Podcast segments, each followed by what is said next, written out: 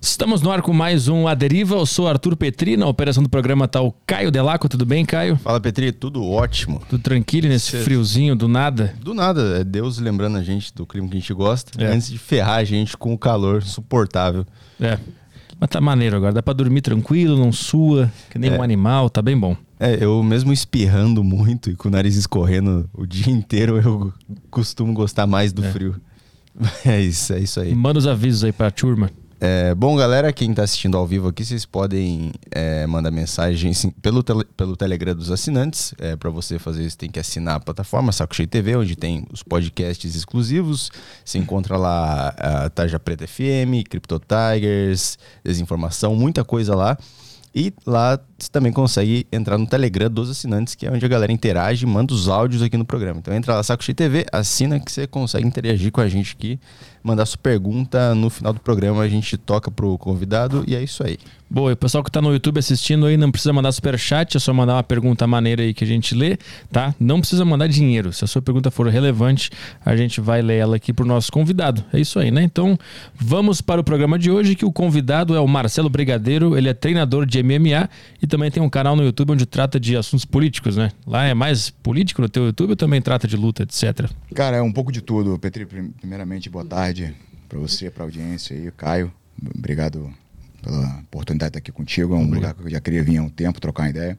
E o canal é sobre tudo, cara. É, é, começou muito com cunho político e aí foi, foi abrangendo outros assuntos. É de opinião sobre, sobre tudo. É uma viagem completa ali, não tem muito nicho, não. Acho que como a gente está na semana após a eleição, a gente pode começar falando sobre Lula e Bolsonaro, política, que tu se envolve bastante nesse assunto, né? Isso. E eu acompanhei lá no, no, teu canal que antigamente tu foi um apoiador do Bolsonaro. Tu achava ele um cara legal para tomar um rumo. Mas aí depois tu viu que não valia muito a pena, que ele era um cara muito bom e caiu fora e foi é, até muitas pessoas te odiaram por causa disso. É, né? exatamente. Na verdade, eu fui mais um que caiu no canto da sereia, né, irmão? Porque o, o discurso dele era muito, era muito bom e naquele momento que a gente vinha é, de muitos anos de, de um governo petista, onde a gente foi descoberto o maior esquema de corrupção da história e a gente queria alguma coisa diferente, uma guinada para outro lado. E aí surgia ele como uma opção na verdade, eu fui um dos primeiros caras a apoiar Bolsonaro. Eu comecei a apoiar ele em 2012, quando ninguém nem conhecia ele. Deputado ainda? Deputado, mas era aquele deputado que totalmente irrelevante, ninguém conhecia. Eu falava dele, falava, pô, tem um cara legal, o Bolsonaro. Quem é esse maluco? Ninguém, 2012, cara. Uhum. Ninguém nem sabia. E eu conheci, me mandaram aleatoriamente um vídeo dele fazendo um discurso sozinho. Eu falei, pô, esse cara é legal, cara. É meio casa com o que eu acredito. E eu tinha uma certa relevância já na, na é, rede social por conta da luta. E eu falei, cara, vou ajudar a politizar esse pessoal da, das artes marciais aí pra galera parar de ser massa de manobra dos outros, né? Uhum. E aí comecei a fazer vídeos sobre política, falando sobre Bolsonaro, tudo, e a galera casou muito bem, casa muito bem com, com aquele, aquele formato das artes marciais, como é que a galera pensa, vibrante, pujante, querendo o enfrentamento. Uhum. E aí o cara caiu nas graças, né? E aí o resto Todo mundo viu, o cara cresceu, virou o que virou, e no final das contas, uma vez eleito, abandonou tudo que tinha prometido. E como eu não, nunca tive compromisso com pessoas, né? Eu tinha compromisso com o que ele prometia, era com o que eu acredito. Né? Uhum. Aí eu passei a criticá-lo, como eu falei que faria. Só que como a minha imagem estava muito vinculada a dele no campo político, porque eu atuei ativamente é, politicamente falando, eu ajudei a pedido dele a formar o PSL de Santa Catarina. Formei a nominata, concorri às eleições de 2018. Então, quando eu passo a criticá-lo, aí, meu irmão, aquela, aquele movimento de assassinato de reputação, de linchamento virtual, essas coisas, né? Uhum. Mas no final a verdade sempre se impõe, né, cara? E agora a gente viu direitinho o que que, que eram ele e o Lula eram dois lados da mesma, mesma moeda e que não interessa muito quem senta lá em cima. Quem se ferra é sempre o povo. Sim. Mas o que, que foi exatamente que ele começou a fazer que começou a achar esquisito? Cara, logo, é, ainda nas eleições, ainda na campanha de 2018, eu tive um, um indicativo muito forte que é, foi quando abriu, abriu meus olhos, quando aqu que aquilo tudo que ele falava não era bem o que ele pretendia fazer. É, eu, eu coordenei ali o partido, eu ajudei a formar o PSL, a pedido dele, eu estava na executiva do PSL estadual em Santa Catarina. Ele tinha me oferecido a presidência do, do partido, eu não quis, porque eu não sabia o que, que, que era ser presidente de partido, não sabia, não fazia ideia. Não tinha, não, não tinha tido nenhum envolvimento com a política diretamente até o momento. Mas aí, ele, aí eu sugeri um cara, indiquei um cara, e ele aceitou desde que eu tivesse presente na executiva, que segundo ele eu era o homem de confiança dele. E aí formamos o partido, formamos as executivas municipais, formamos a nominata, etc, etc. E aí quando foi chegando uh, perto das eleições, de, de, fechar a nominata, perto da, da, da, do evento do partido onde você ia dizer quem é que ia concorrer a cada cargo, eu via que faltava sempre o nome para o governo do estado. A gente tinha nomes para deputados estaduais, deputados federais, para o Senado, ele para a presidência, lógico, mas faltava esse nome para o governo do estado. E eu comecei a insistir dentro da executiva. Tá, quem é que vai ser? Não, a gente vai ver, a gente vai ver. Porque eu, ao mesmo tempo que eu estava na executiva, eu muito deleguei, eu, não tenho muito tesão por, por estar tá envolvido diretamente na política. O meu negócio é, é dar minha opinião, é tentar abrir os olhos das pessoas. Então eu fazia isso, estava rodando na rua, puxando o voto, tentando convencer as pessoas que ele era a melhor opção. E as articulações políticas estavam a cargo do núcleo da executiva de quem já tinha uma vivência política. Uhum. E aí eu comecei a perturbar muito para querer saber quem que era o governador, quem que ia ser nosso nome para o governo, e ninguém falava, ninguém me falava, me enrolavam. E aí, faltando 48 horas para a convenção do partido, numa quinta-feira à noite, eu apertei o marqueteiro do partido, que é um cara que veio para trabalhar pelo, pelo presidente do partido, que era o Lucas Esmeraldino, né, na sua campanha para o Senado, mas o cara se afeiçoou a mim porque na, ele via que nas, nas reuniões eu era muito correto, eu batia em cima do que tinha que ser batido, para defender os princípios que eu achava que era o que Bolsonaro defendia. E aí eu apertei ele, era 11 e meia da noite na quinta-feira, eu falei, tá, Laércio, e aí, meu irmão, quem é que vai ser o nome? Aí ele abriu, hum. abriu o jogo e falou, meu irmão, a parada é a seguinte, já foi feito um acerto lá em Brasília, a gente vai ter que coligar aqui com o partido de esquerda, não sei o que. Eu falei, como, como, aí? Peraí, o cara diz que quer combater a esquerda e mandou a ordem para coligar com o partido de esquerda. É, vai coligar com o partido de esquerda. O nosso nome para o governo do estado vai ser o Gelson Merizio, que é também um cara da velha política lá em Santa Catarina. Pô, se qualquer um que pesquisar vai ver o que é.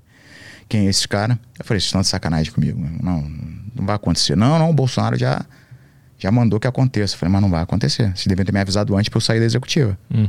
Aí arrumei um caô do caramba no dia da convenção, foi um, meu irmão, terror e pânico.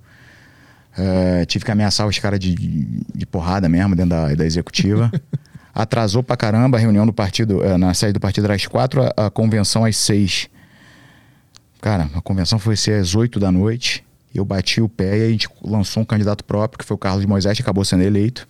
Mas ali já foi um. Eu falei, porra, cara, que porra é isso? Né?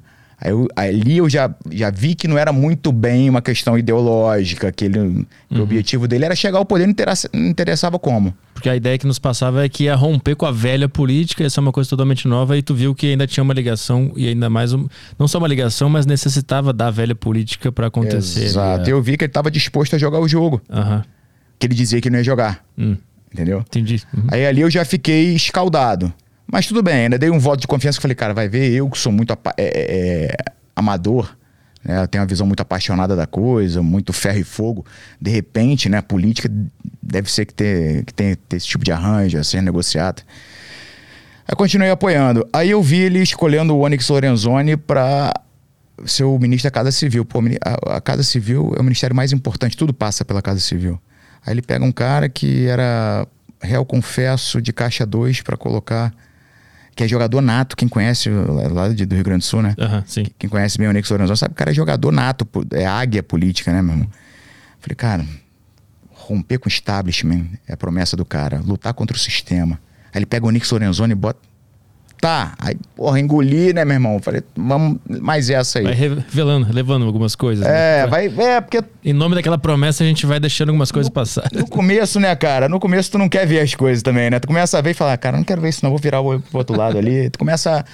Só que as coisas começaram a ficar muito evidentes. Aí, quando veio a, a, a questão da, da, da CPI da Lava Toga, que ele e o Flávio articularam com a base bolsonarista para melar a CPI da Lava Toga, falei, não, peraí. Aí não dá, meu irmão. Não dá. É, aí eu rompi de vez e passei a ser um puta crítico do governo. O ponto de crucial então foi essa CPI da Lava, Lava O que, que era isso? Era uma, uma CPI que o Senado queria abrir para investigar os membros do STF. Hum. Né? Foi na época que a, a Isto É, a, Cru, a Cruzoé, a revista Cruzoé, ela saiu com uma, uma matéria dizendo que o Dias Toffoli, que o Gilmar Mendes recebia dinheiro, um dinheiro estranho, de origem estranha, que o Dias Toffoli, a esposa dele, prestava serviço para uns caras que ele julgava, ele dava, ele tinha mudado a, a sentença, porque a esposa tinha recebido 100 mil, um negócio desse. E aí ninguém queria investigar os membros do Supremo, até para colocar um, um cabresto no Supremo, porque o Supremo já vem tempo já que ele vem extrapolando sua alçada, ele vem legislando, vem agindo sobre o, o executivo de forma, de forma demasiada. Então a gente entendia que isso era um, um, uma manobra essencial no tal enfrentamento ao sistema. Uhum. Só que aí acontece, o Jair tem o rabo preso dele, não é só o Flávio, ele tem o rabo preso, negócio de rachadinha, essas porra toda. E aí teve que fazer um grande acordo, que ficou muito evidente, ao, ao passar do tempo ficou evidente esse acordo. E faltava uma assinatura, que era do próprio Flávio Bolsonaro, para que a CPI fosse instaurada, a CPI da Lava Toga. Ele não só não assinou, como começou a ligar para um monte de senador e, e ameaçar, pedindo que retirassem as assinaturas. Quem um, um dos caras que denunciou essa, essa, essa ação do Flávio Bolsonaro e do Jair foi o falecido Major Olímpio, uhum. né? Uhum. que também caiu em desgraça junto à militância bolsonarista, porque achou que era um absurdo melar a CPI da Lava Toga. E, e aí a coisa morreu. Aí o Flávio teve até lá no Terça Livre na época, dizendo: ah, a quem interessa uma CPI da Lava Toga, tacar fogo no país, botar os poderes para brigarem entre si, não sei o quê. E aí ficou bem claro, para quem tinha pelo menos dois neurônios, ficou bem claro que, cara, foi feito um grande acordo, que é tudo balela de enfrentar o sistema, nada vai mudar. Ali eu vi que nada ia mudar, entendeu? Uhum, uhum. E aí eu falei, porra, não é, não é para isso que eu, que eu fiquei anos e anos aí metendo a cara, tomando processo, entendeu? Apanhando na rua, batendo. Não foi para isso. e aí, porra, né, cara? E aí eu comecei a, a virar um grande crítico e as coisas foram se mostrando. Tudo que eu falei que ia acontecer, porque aí acontece. Quando você vê o cara repetindo as mesmas ações que foram feitas no passado, você já sabe qual é o resultado. Uhum.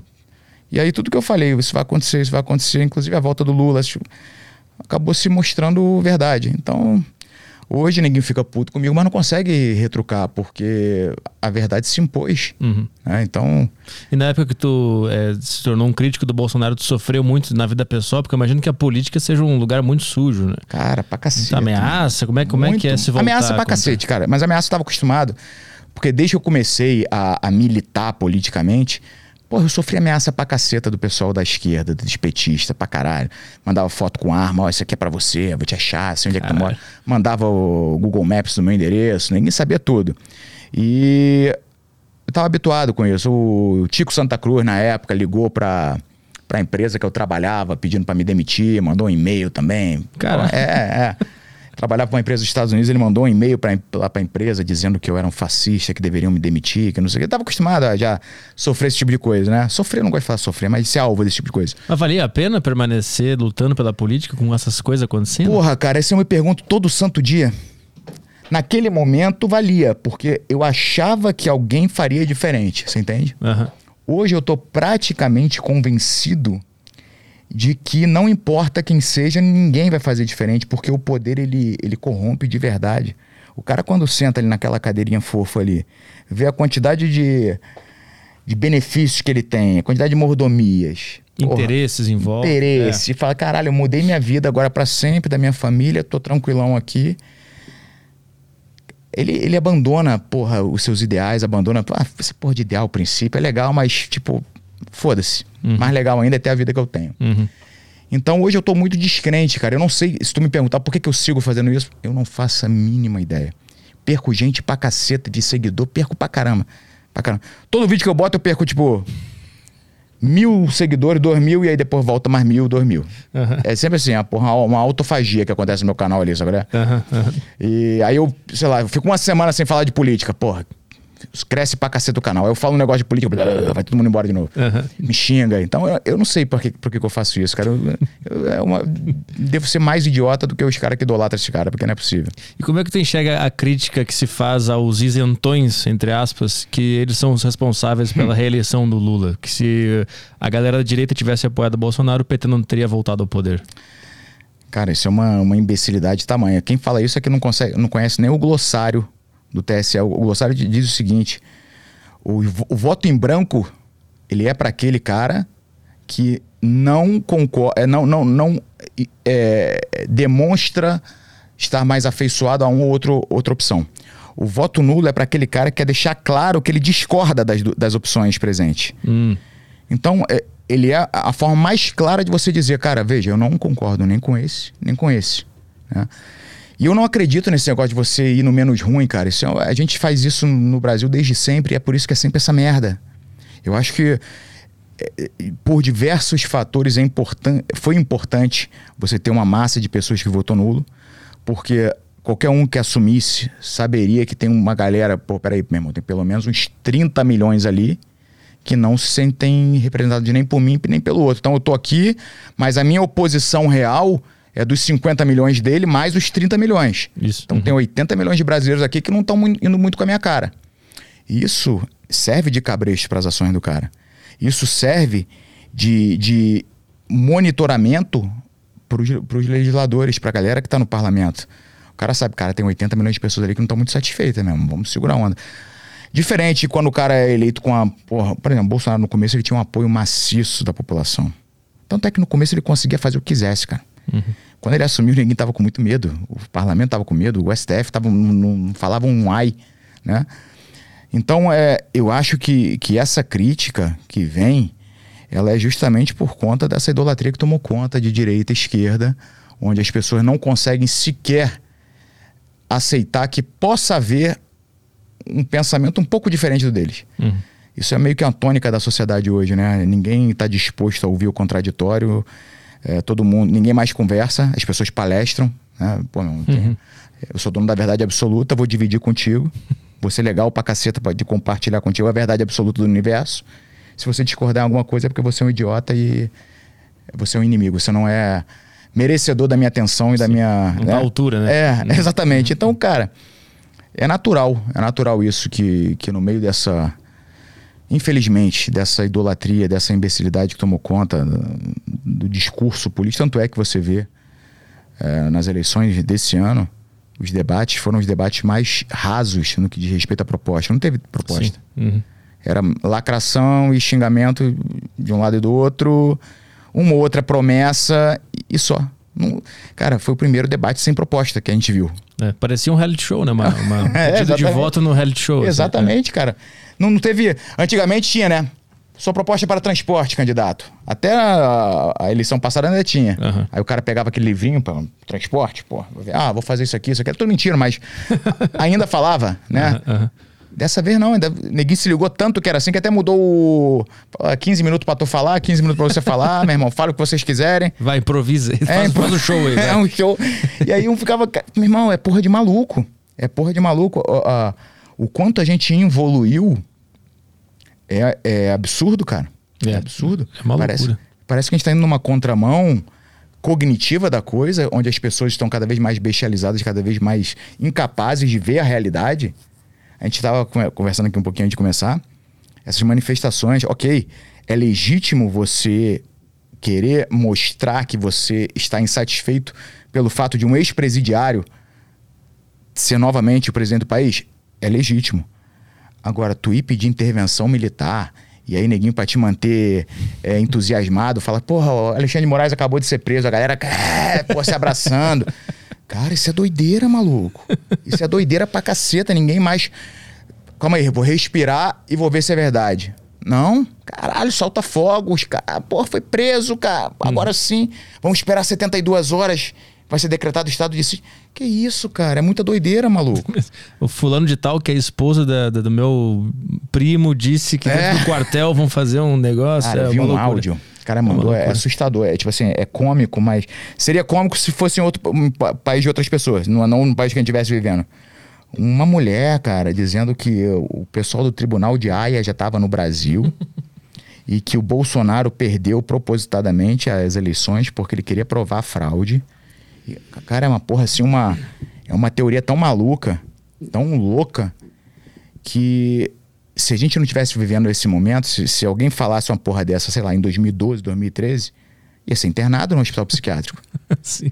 Mas agora uma pessoa que fala uma geneira dessa, ela junta duas mil pessoas para fechar uma rodovia. Tu entendeu? Uhum, uhum. É, é, é uma loucura, é um absurdo, cara. É uma ido- idolatria a, um- a uma pessoa, né? Porque eu acho que o cara fica pensando assim, não, o Bolsonaro não vai perder, porque ele é o cara, ele é o cara, então ele deve ter um planejamento, assim. Aí eu até ouvi um áudio desse que a pessoa fala, não, ele- a- ele botou a isca lá pro rato morder e ele vai pegar agora. Então ele nunca admite que o cara fracassou, né? O cara fracassou, não deu certo. Pois é. Ele perdeu a eleição. Pois é. Não, não, ele tá em silêncio, que ele tá reunido agora É. com os generais e você vai ver, daqui a 24 horas, cara, vai descer aqui a, a ONU. e o cara... Caralho, meu irmão. Mas esse culto à personalidade, tu não chegou a, a perceber no início lá? Eu percebi, muita gente, né? Aquela, pô, eu sempre achei muito escroto, ninguém já mito, mito. Porra, cara, eu achava muito escroto isso. Hum. Isso até por uma característica minha, eu, eu sempre, eu nunca consegui idolatrar ninguém. Eu não, eu não tinha ídolo, assim, nunca tive, nem no futebol, nem na luta, nem na. Eu acho escroto idolatrar uma pessoa. Talvez seja até uma porra de ego meu, sei lá, mas eu não, não acho legal. Nunca achei. Então quando eu vi o pessoal fazendo isso, eu. Caralho, né, cara? Porra, mas. Ok, ok. Aquilo que, que, infelizmente aconteceu de, de, político no momento no Brasil de uns anos pra cá pegou meio um, um status de popstar, tá reunindo meio uma figura messiânica com cara, tá- juntou tudo de ruim numa pessoa só e isso deixa as pessoas malucas. Só que a coisa ela foi se é, é, ali você ainda entendia porque ali ele era o personagem que prometia salvar a nação.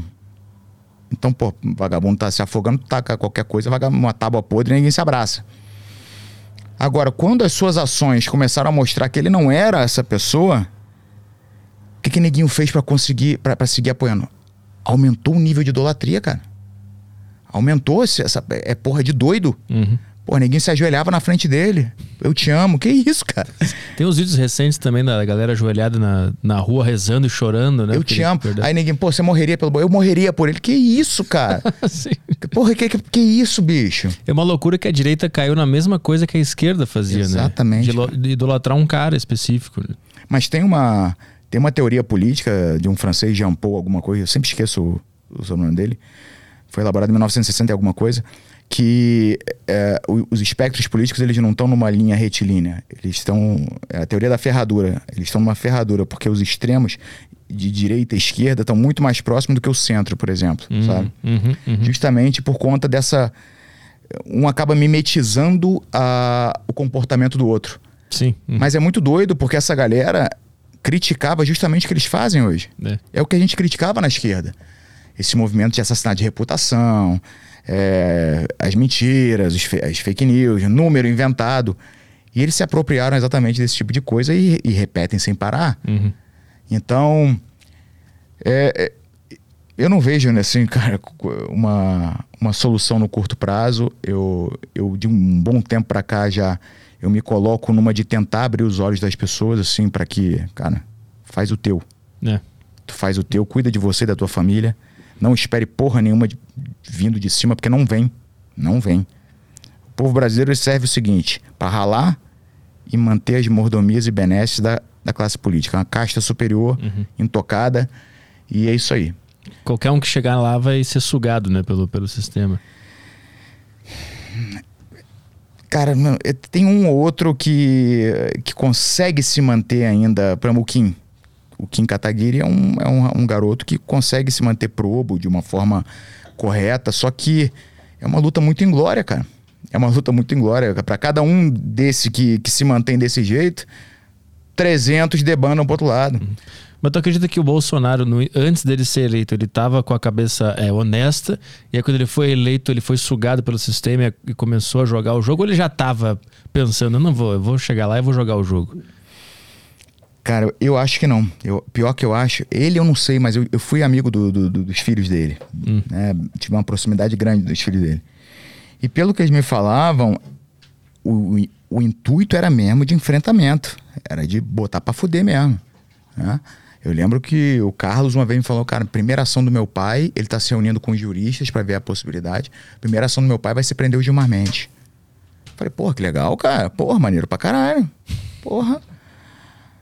Só que aí, o que, que eu acho que aconteceu, Petri? Eu não sei se é verdade isso. é, uma, é o que eu penso e o que, que as evidências me mostram. Que ele chegou lá com o pé na porta mesmo, querendo botar pra torar. Alguém chamou ele e falou: Vem cá, meu filho. Tu vai chegar pesado mesmo? Segura a onda aqui, eu tenho isso aqui, isso aqui, isso aqui contra você, contra teu filho. Tu vai arrepiar? Por que, que, eu, que eu acho isso? Porque no começo, o STF estava covardado frente ao, ao Jair, o parlamento estava covardado, ele conseguia fazer o que ele queria. Depois, quando houve essa cisão que melaram a lava-toga, você começa a ver uma, uma inclinação já muito a, a, aguda do, do Jair se entregando ao sistema de fato. Você começa a ver todas as investigações sobre o Flávio paralisadas. Você vê o COAF paralisado. Pô, ninguém. Faz o seguinte: não paralisa só o que está sobre o Flávio, não. Paralisa o órgão de investigação durante meses. Porra, para que o caso dele não ande. Você vê muita muito, muitos indicativos de que foi feito realmente um, um, grande acordo. E aí você vê, porra, o Jair, que nunca teve uma relação legal com o STF, se reunindo ele, Gilmar Mendes, Toffoli, é, Rodrigo Maia. Isso agora, né? Depois que ele perdeu, né? Não, não, antes. antes ah, antes. É antes, porque antes. teve essa reunião também agora, né? Agora foi ele pedindo pinico, né, mesmo? Uhum. Foi ele pedindo pinico. Agora o que ele fez, o que ele fez agora foi muito, muita covardia. Ele mobilizou essa galera toda. Ele não, né? Eduardo, é porque ele não. Ele é tão covarde, cara, que ele não. Ele usa a sua cúpula para se movimentar. Hum. É, sempre foi assim, desde antes das eleições. E aí o pessoal motivou essa galera toda aí para as ruas para demonstrar força do Jair para que ele pudesse negociar com o partido dele. Hum. E negociou, conseguiu um salário vitalício a ser pago pelo fundo partidário, que é a gente que banca. Conseguiu uma mansão lá no Lago Sul para ser alugado pelo PL para ele ficar conseguiu um cargo dentro do partido para que ele possa ter voz nas decisões, conseguiu no seu acordo viagem e hospedagem para onde ele quiser no Brasil e fora para fazer convenção, tipo aquelas palestras que o Lula fazia. Hum. Né? E, meu irmão, conseguiu um corpo de advogados bancado pelo, pelo partido para defendê-lo quando ele perdeu o foro privilegiado. Só que na política tu só, tu só consegue essas coisas se você demonstrar força a derrota de domingo foi muito forte para ele. Ele perdeu para um cara que, quando ele assumiu, o cara estava preso inelegível, uhum. morto politicamente. Naquela época, quem era do PT tava. Meu irmão não fazia nem campanha com. O vermelho virou rosa no material de campanha da galera. A galera tava usando rosa. Tava dando a estilizada na estrela, botando a estrela meio estrela cadente, umas porra assim. Sim, botou até um verde e amarelo às é, vezes. É, né? exatamente. Uhum. Ninguém tava com vergonha de dizer que era do PT. O PT esvaziou, morreu. E ele, pela sua incompetência, pelo, pela sua é, desonestidade, ele ressuscitou o Lula, ressuscitou o PT. Uhum. Só que ele ele se cercou de pessoas tão incompetentes quanto ele, no, os assessores, aquele negócio, aquela galera que só bate palma, ninguém tem coragem de falar a verdade, que eu acho, eu, eu, eu acredito piamente que ele estava convencido que ganharia tranquilamente a eleição. Então, quando ele tomou a porrada, ele viu a realidade, tomou um choque, e aí é, é muito emblemático, né, cara? Tu perder nessa situação, né? É, e aí ele fica fraco. E ele tem que fazer uma demonstração de força para conseguir fazer uma saída honrosa para ele, ou benéfica para ele. É com mais segurança, né? É. Mais segurança, é, porque ele é. sabe, né, meu irmão, que a, uma vez que tu perde o poder da caneta, meu irmão, e pega um cara que, que tem um ódio mortal dele que vai assumir. Vai querer se vingar, né? Vai tocar as investigações toda para frente. Uhum, uhum. Aí uma coisa é o, é seguinte, ó, Petri, parada é o seguinte, irmão. Eu tô com o Brasil todo parado. É, tu quer que eu mande essa galera pra casa? Mas aí tu me alivia. Entendeu? É um puta jogo, né? É, é escroto, loucura, cara. Né? E aí a gente, a gente, agora eu boto todo mundo, os meros brasileiros, né? Tirando essa casta privilegiada. Uhum. Nós somos massa de manobra na mão dessa galera, pô. Uhum. Somos massa de manobra. Tá vendo a, a notícia hoje de Balneário Camboriú, que no feriado foi é, é, a ocupação da rede hoteleira foi 30% do, do, do esperado. Olha quanta gente se ferra, cara, por causa de uma porra dessa. Sim. Uhum. Para beneficiar um desgraçado e a família dele. É muita sacanagem, Sim. cara. Eu tenho um amigo meu que a namorada dele não conseguiu vir para São Paulo ficar com ele aí, porque, por causa, porque tá tudo parado, né? Então, a, a causa consequências em coisas que a gente nem imagina, né? Essa, tava, essa coisa toda. Uma galera em Santa Catarina não tava conseguindo fazer hemodiálise, irmão. Olha que pica. Ninguém que precisa não estava conseguindo fazer. Eu li uma matéria hoje, não sei se é verdade, mas eu li uma matéria hoje que uma menina morreu porque estava esperando dois anos no transplante de pulmão.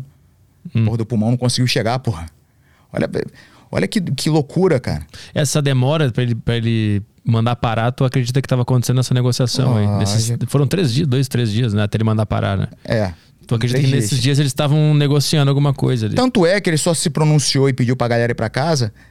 Ele foi, ele chamou uma reunião com o Arthur, com o Valdemar Costa Neto e depois com os, os ministros do STF. Ele teve a reunião na Alvorada, no Palácio da Alvorada com o Valdemar Costa Neto, à tarde. Os ministros do STF se negaram a ir encontrá-lo, enquanto ele não se pronunciasse. Aí ele faz aquele pronunciamento, depois de fechar o acordo com o partido, Aquele rapidinho lá, né? De... é, de dois minutos Aham. e sai dali e vai direto no STF. Aí fica lá uma hora e pouco, é atendido pelo Faquin, pelo Fux, pela Ro- Rosa Weber e tudo. E aí ele fala que, ok, segundo os, os próprios interlocutores, o Paulo Guedes, não, tranquilo, eu vou fazer a transição na boa, vou aceitar. Mas o, o, o- o resumo do Bolsonaro desde que ele assumiu foi fazer de tudo para salvaguardar ele e a sua família.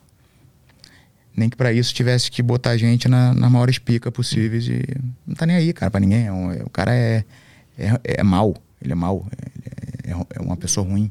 Aí tu disse que quando tu, tu tava apoiando ele, tu recebeu ameaça dos petistas, né? E depois, quando tu se virou contra o Bolsonaro, tu também recebeu muita. Pra cacete. ameaça? Porra, pra caramba, meu irmão. mesmo nível de GPS. Igualzinho, É? cara. É o mesmo modus operandi, é impressionante. É, é- é igualzinho. Igualzinho. É, minha- mi- eu tive sete, seis contas derrubadas no Twitter.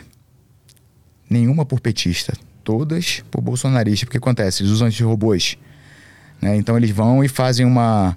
denunciam uma- um tweet teu. Uhum. E aí vem uma enxurrada de robô. Denuncia ao mesmo tempo. Aí o Twitter desliga. Uhum. Entendeu? Uma vez eu estava discutindo no Twitter com o, o Felipe Martins, que é o assessor número um do, do Bolsonaro. E aí eu dei uma estocada nele, ele me respondeu. E só que o idiota esqueceu de, de- de dar uma de chavadinha. Em papo de 15 segundos, tinha 250 e poucas postagens exatamente iguais a dele. É, em sequência, com tipo, arroba patriota 4567889, é, arroba não sei o que do Brasil, blá, blá, blá. Ele botou todos os robôs pra responder igual. Até o Danilo Gentili tirou print, botou lá e, porra, como é cara idiota. Até pra usar robô, o cara é idiota, pá. Entendeu? Derrubaram sete vezes teu, teu, Sete teu vezes, cara. tweet. Eu tô até, eu tô até ganhando um dinheiro do. Agora é do Elon Musk, né? tô ganhando dinheiro dele, porque, porra, o. é, meu irmão, a última vez foi uma parada mais. Assim. Ah, Todo mundo fala merda pra caceta no Twitter. Ninguém xinga os outros, filha da puta, não sei o quê. sim. Então ninguém me xingava, eu retrucava. Aí eu tinha lá 150, 60 mil seguidores, bum, derrubaram. Aí eu fiz outro, bum, cento e poucos mil, derrubaram de novo. Aí eu falei, cara, eu vou ficar no sapato. Vou parar de xingar, vou deixar ninguém me xingar e não vou falar mais nada. Aí eu, do nada eu chegar lá, tava derrubado, derrubado. A última vez, PT, foi engraçado pra caralho, eu recebi uma, uma mensagem do, do Twitter dizendo assim. Porque aí eu botei o casca grossa, não botei minha foto, nada, nada minha, nada, nada. E aí eu recebi a mensagem do Twitter, tava já com 70 mil seguidores, porra dela. É, nós identificamos e sabemos que essa conta pertence ao Marcelo Brigadeiro. Marcelo Brigadeiro está permanentemente suspenso da nossa plataforma. Caralho. Nesse nível.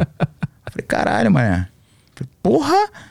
Aí eu falei, ah, agora não vou deixar essa porra quieta, não. Eu, eu processei, aí o juiz mandou religar a minha conta sob pena de 500 reais por dia. Já tem meses, não religaram. Pô, então tá. Pô, tô ganhando a grana do, do Elon Musk. Tá vou, rendendo Vou, vou entrar sócio dessa porra, ser sócio dele. Virou uma renda fixa, né? É, tá, tá lá, tá lá. Tá, tá crescendo. Todo, toda semana eu falo com o meu advogado, e aí, compadre? Não, tá, tá indo. Até agora não ligaram, não, meu irmão. Não fica tranquilo. Mas é engraçado que os caras falam que o- essas redes sociais elas só censuram o pessoal de, de direita, né?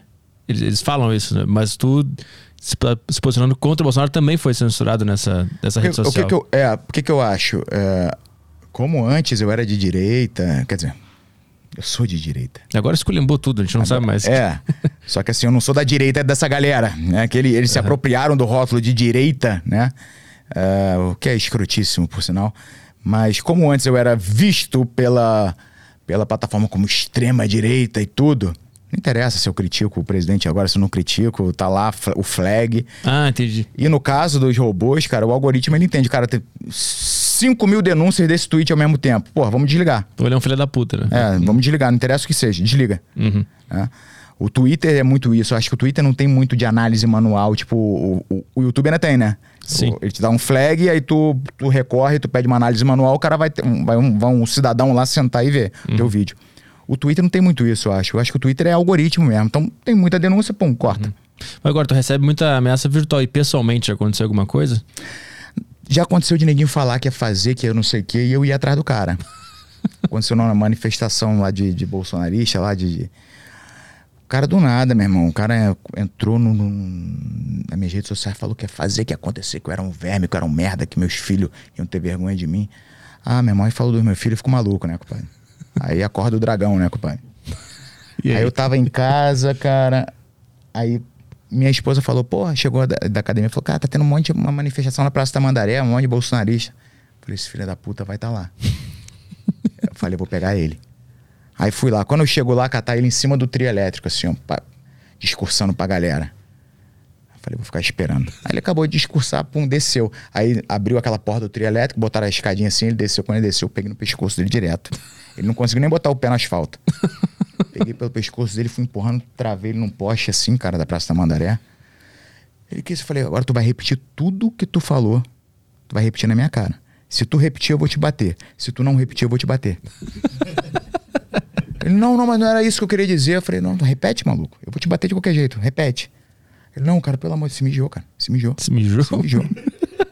professor, professor de, dos caralho lá, lá, se mijou. Aí ele, não, eu falei, mas não era isso que eu queria dizer. Ai, cara, me perdão, cara, desculpa, desculpa, eu, eu passei do ponto, eu, eu tô com dificuldade em casa. O cara começou a. Começou a falar de verdade É, eu falei, cara, né? porra, meu irmão. Eu falei, cara, não faz mais isso, maluco. Eu falei, não faz mais isso, meu irmão. Eu não vou fazer nada porque, porra, aí, tô covardia aí. Já mostrou que merda de homem de geleia que tu é. Não faz mais isso, não fala mais da minha família, compadre. E eu não tinha falado nada endereçado a ele. Eu fiz uma crítica ao presidente e aí o cara comprou ardores e resolveu criticar minha família porque eu critiquei o presidente. Cara, olha só que doideira, Que maluco. loucura. Eu achei interessante que quando tu apertou ele, ele começou a falar que ele tava com dificuldade em casa. É, não, é porque aí essa hora o cara fala tudo, né, cara? O cara, o cara mata a mãe, o cara faz o que for, né? Pra, pra, pra não tomar uma surra, né? Ah, mas é que eu acho que tem um fundo de verdade. Eu acho que toda essa loucura política, o cara tá usando isso pra se aliviar de alguma dor que ele tá sentindo internamente ali. Pode ser, mas o que eu acho que acontece de fato com o movimento bolsonarista, até pela, pelo perfil das pessoas, numa boa parte, é um sentimento de pertencimento. É uma galera muito idoso, muito aposentado, que não tinha muito propósito na vida. não- de repente, os filhos não estavam mais em casa, estava isolado. E aí, de repente, ele entra no grupo, caraca, é, Salvadores da Pátria do Mito. No- e ali começa a trocar, interagir, trocar fake news um com o outro, sabe? qual é? Aham. Fazer almoço, todo mundo com a bandeira do Brasil, foto do Bolsonaro, não sei o quê. Então você começa, é igual quando tu começa a jogar um basquete, tu faz o teu grupo de amigos, tu fala, pô, legal isso aqui, vamos jogar uma pelada toda terça e quinta? Vamos, pra ter o teu grupo de amigos. Então acho que esse pessoal que tava muito isolado, muito sozinho, começou a se encontrar em prol de algo em comum. Uhum. E eles não querem perder isso por nada. Então, nem que tenha que idolatrar alguém, mas vamos continuar nessa pegada aqui. Eu acho que tem muito disso também. Então o cara que critica aquela figura que ele escolheu, né, para representar tudo isso, ele tá ameaçando a existência dessa, Exatamente. dessa coisa que traz uma paz pra ele. Exatamente, é, é isso, cara. E aí é visto como inimigo, quando na verdade, cara, os caras tinham que agradecer quem se levanta pra criticar político. É o que devia ser o normal, né? Cara, por que que esses, esses caras não merecem porra nenhuma a não ser crítica, cara? Eu enxergo, eu enxergo a, a campanha eleitoral como uma entrevista de emprego. O cara chega ali pra gente, a gente é o RH. Ele chega pra gente e fala assim, pô, se tu me empregar, se tu me der essa vaga, eu vou fazer isso, essas são as propostas, eu vou fazer isso, isso. isso. É tipo o cara chegar pra você que, ô Petri, pô, tira o Caio aí, meu irmão, eu sei mexer em edição de vídeo, eu sei fazer aqui agenda de não sei o que, sei lá. aí tu tira o Caio, tu bota o cara e o cara não sabe mexer em edição de vídeo, não sabe ligar o computador, não sabe fazer porra nenhuma. Aí tu fala, não, vou manter ele porque, porra, ele é querido. Não, porra nenhuma, maluco. É como uma camisa com, com o rosto dele. É, isso aí, entendeu? Aí o cara arrebenta o teu, o teu programa e tu fala, não, mas porra, ele é foda, tá ele é um planejando algo, ele tá, ele tá planejando algo ainda. Tá desenvolvendo um software que vai, porra, né? Em três dias ele Não, vai, vai um aparecer. holograma, vai colocar um holograma no meu lugar, vou poder tá- ficar dormindo e um holograma vai apresentar. Então, assim, cara, é, E hoje, hoje não, de um- desde que eu me desiludi, de fato, foi uma desilusão, porque eu achava que ele era algo diferente, esse maluco ia ser algo diferente. E ele poderia ser o cara que de repente ia trazer de volta um sentimento ali de, de sei lá, meu irmão, de você ter orgulho de ser brasileiro, uma porra nesse sentido. E até acender uma fagulha ali, né? Uhum. É, mas quando eu, aí quando eu vejo que ele é mais do mesmo, me desiludir, eu passei a, a, a tentar fazer a, a, cada dia que as pessoas abrissem os olhos da importância que é você ser crítico em relação aos que te governam. Se você não criticar, os caras não fazem, maluco. Não fazem. Não. É, uma, é uma loucura porque o cara que ganhou agora, ele também tem os seus bolsominions, né? Tem, e, e vai, qualquer coisa que ele fizer vai ser do caralho, ele é muito foda. E ele vai ficar nesse jogo para sempre, eu acho. Exatamente, cara. Porque aí, aí esse animal fortalece uma Exato. antítese. É, exato. Aí todo mundo que não quer. O segundo turno foi uma prova disso. Quanta gente. Cara, tem ojeriza ao Bolsonaro, mas apertou o nariz e digitou lá 22 porque não queria o Lula e vice-versa. Uhum. Quanta gente fala, caralho, Lula é foda, ladrão pra caralho, vagabundo, pilantra, arrebentou o Brasil. Mas, cara, é o Bolsonaro, né, maluco? Então, porra, 13. A maior galera fez isso no escurinho da urna, a maior galera fez isso. Uhum. É, só que, porra, a gente vai ficar sempre jogado de um lado pro outro. Um imbecil destrói o país, aí surge um outro idiota maior ainda, então vamos pro outro idiota. Exato, é isso. Caralho. É isso. Entendeu? E o grande problema é que é o seguinte: são dois caras que foram extremamente competentes em uma coisa e não deixar surgir nenhuma outra liderança no espectro que eles se apoderaram. É verdade. Nenhuma outra liderança. O, o não, não, surgiu ninguém, porra, que possa ser o novo Lula, digamos assim, ou o novo Bolsonaro. Quem tem? Não tem. É, o São... Haddad tomou um pau na outra e, e, o Bolsonaro só tem ele, né? São esses é. dois aqui. E é isso. É isso. É, é o que tem para você, brasileiro. Se fodam aí. É. Entendeu? E a gente não vê, a gente vê agora, talvez o Zema crescendo, Eduardo Leite. Tá. Mas aí o que esse cara faz? Ele começa a cooptar esses caras. É. O sistema vai sugando, é. né? É foda. É foda, cara. Ah, o Moro foi a maior brochada que o Brasil deu. Porra. É, sei lá, meu irmão. Se mandasse um nude da Jojo Todinho pra todo mundo, não era tão ruim. o Brasil brochou legal com o Moro, que todo mundo fala, ah, porra, é uma opção. Uhum. Não é o cara perfeito, é uma opção. Porra. Aí o cara. Ele é, ele é a maior, o maior exemplo de como o sistema consegue pegar o cara e falar assim, tirar da jogada e falar: vem aqui. Vem aqui. Senta aqui no colinho. Eu cantei essa pedra porque o, o Bivar, que foi quem fez essa porra, ele tentou fazer a mesma coisa com o Bolsonaro, cara, em 2018. A mesma coisa. Na hora que o Moro foi partir do Bivar, eu falei: o Bivar vai tirar o Moro da corrida, vai usar o nome dele para formar uma nominata forte e vai vender o partido. Vendeu o partido e vendeu o apoio. Uhum. Não deu outra, porra. Deu um mês e pouco, o Bivar tava sentando com o Lula, no dia seguinte sentando com o Bolsonaro para ver quem que ele... Ah, cara. Uhum. Mas tu, tu acha que nessa eleição tinha alguém, alguém maneiro para votar ou tudo, tudo ruim? Tudo ruim, cara. Tudo ruim. Porra, tem... Eimael. Pô, o Emael não desiste nunca, né, cara? Ele é um cara perseverante pra caralho, né? É, seria uma boa, pelo menos. O Padre Kelmo, cara. É, também. Pô, virou Kelmo. negociador de polícia. É, olha que surreal, cara. Olha, olha o país que a gente tá. A gente tem o, o, Leão Conservador, que ano passado aqui na Paulista Vagabundo tava chorando e abraçando o Roberto Jefferson. Roberto Jefferson, ele é, ele é, o, ele é o corrupto mais competente do Brasil. Ele teve em todos os esquemas de corrupção. Todos. Porra, anões de orçamento, mensalão, petrolão. Tudo ele tava. Tava lá dentro. E esse cara virou leão conservador porque resolveu abraçar o Bolsonaro. Aí que na Paulista, no passado, no 7 de setembro, vaga, vagabundo tirando foto. Cara, ele é o leão conservador. Cara, leão conservador, maluco. Um bandido, um ladrão, um vagabundo. Caralho. Aí esse cara resolve dar vinte e tantos tiros pra cima da Polícia Federal, joga a granada e o caralho. E quem vai negociar é o padre, padre Kelmo, maluco. Eu não entendi como é que ele surgiu hoje, o padre Kelmo. Meu irmão, saiu do bueiro, sei lá que porra que é. Caralho, com aquela touca de natação dele. Porra. É, porra, meu irmão, isso aqui é um, um filme? É muito louco, é... a gente achou que ia resolver em 2018 com o bolso e só piorou, né? Caralho, meu irmão, Virou aqui... uma confusão maior ainda. Caralho, meu irmão, é, é, tipo. Sei lá, a gente já tá vivendo meio que um metaverso, uma porra. É, é irreal o que a gente tá vivendo, é uma é um. Não sei. Às vezes parece, parece que se tivesse deixado o PT no poder não tava tão ruim. Irmão, podia ter feito um grupo de WhatsApp, falar assim: vamos tocar o país aqui pelo grupo de WhatsApp, tomar decisões aqui, ó. Quem quiser, bota um joinha, quem não quiser, sei lá, Enquete bota um no Telegram. É. é, entendeu? Enquete no Telegram. Porra, cara, eu não consigo imaginar uma situação muito pior do que, que a gente tá assim, porque. subverteram os valores, os princípios, a galera. É, Tanto é que agora essa galera da manifestação, a galera não sabe nem o que, que tá pleiteando mais. Começaram numa manifestação no domingo contra a suposta fraude das eleições. Uhum. Depois passou a ser uma, uma, uma manifestação em apoio à permanência e golpe de Jair Bolsonaro. Hoje os caras estavam falando que não querem mais que foda-se Bolsonaro, a gente quer intervenção militar. Cara, ele não sabe nem por que que estão ali. Vai, vai atualizando conforme o que vai acontecendo, né? Exato. O negócio do artigo 142 lá também. né? É, é, pois é, cara. Aí olha só.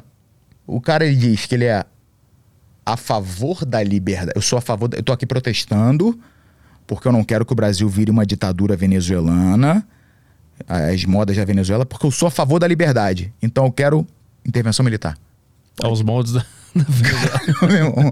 Porra, compadre. Primeira coisa, intervenção militar agora, meio-dia, meio-dia um, tu tá tomando chicotada nas costas porque tu não pode estar na rua aí protestando, vacilão. Caralho, é isso que tu quer? Amanhã, porra, bo- hoje, uma intervenção militar, amanhã a ONU bota 500 sanções na gente aqui, Uhum. para todo o comércio exterior do Brasil, o dólar vai pra 100 reais. É isso que tu Aí quer? que vira Venezuela. Aí vira Venezuela. é. Só que ninguém não pensa nisso não, maluco. Ninguém não pensa nessa porra não. É uma loucura. É muito doido, Arthur, é muito doido. É preocupante, cara. É preocupante. Eu tenho dois filhos, eu fico preocupado pra caralho. Não tem vontade de sair do país? Eu já morei fora, morei quatro anos fora. Onde? Eu morei na Suíça primeiro, eu morei seis meses na Suíça, voltei pro Brasil e depois de alguns anos fui pra Inglaterra, morei quatro anos na Inglaterra. Morei em Liverpool. Por causa da, da, da luta? luta, é. Maneiro. Aí quando. Só que assim, cara, quando tu mora fora, tu é sempre o brasileiro que tá morando fora. Tu não se sente pertencente àquele país de fato, sabe? Eu passei um perrengue fudido, eu tive uma apendicite lá. Em Liverpool. É. Ou na Suíça? Liverpool. É, em Liverpool. Caralho, eu fiquei uma semana com apendicite, mano. Não morri por Deus mesmo. Mas não conseguiu ser. ah, Porra, eu ia pro hospital toda hora, o cara, pô, vou, vou, te, vou te operar. Tá? É, Já, já vai subir pro centro cirúrgico pra te operar, pra, pra te operar. Ele, Tá, tá. Deixa em jejum aí, não dá mais água, beleza.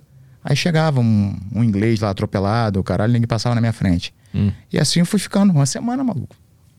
Só fui operado porque um aluno meu, que era médico do Royal Hospital de Liverpool, tava em férias na Nova Zelândia, ele chegou. Eu fui pra casa, eu, eu arranquei a porra do. Falei, vou morrer em casa, vou morrer aqui nessa porra não, maluco. Arranquei a porra do, do, do soro, fui pra casa, deitei no sofá, falei, vou morrer. Falei pra minha ex-mulher, falei, vou morrer, prepara aí que eu vou morrer e vou pro caralho. Ah, começou a chorar, rezando, de joelho no chão. Falei, não, não adianta, vou pro caralho. Eu tava, cara, eu tava, Cara. eu tava com isso aqui, amarelo pra caralho, o olho aonde é branco, amarelo, intoxicação, sabe? Aham. Barriga estufada desse. Ah, tá foda a parada.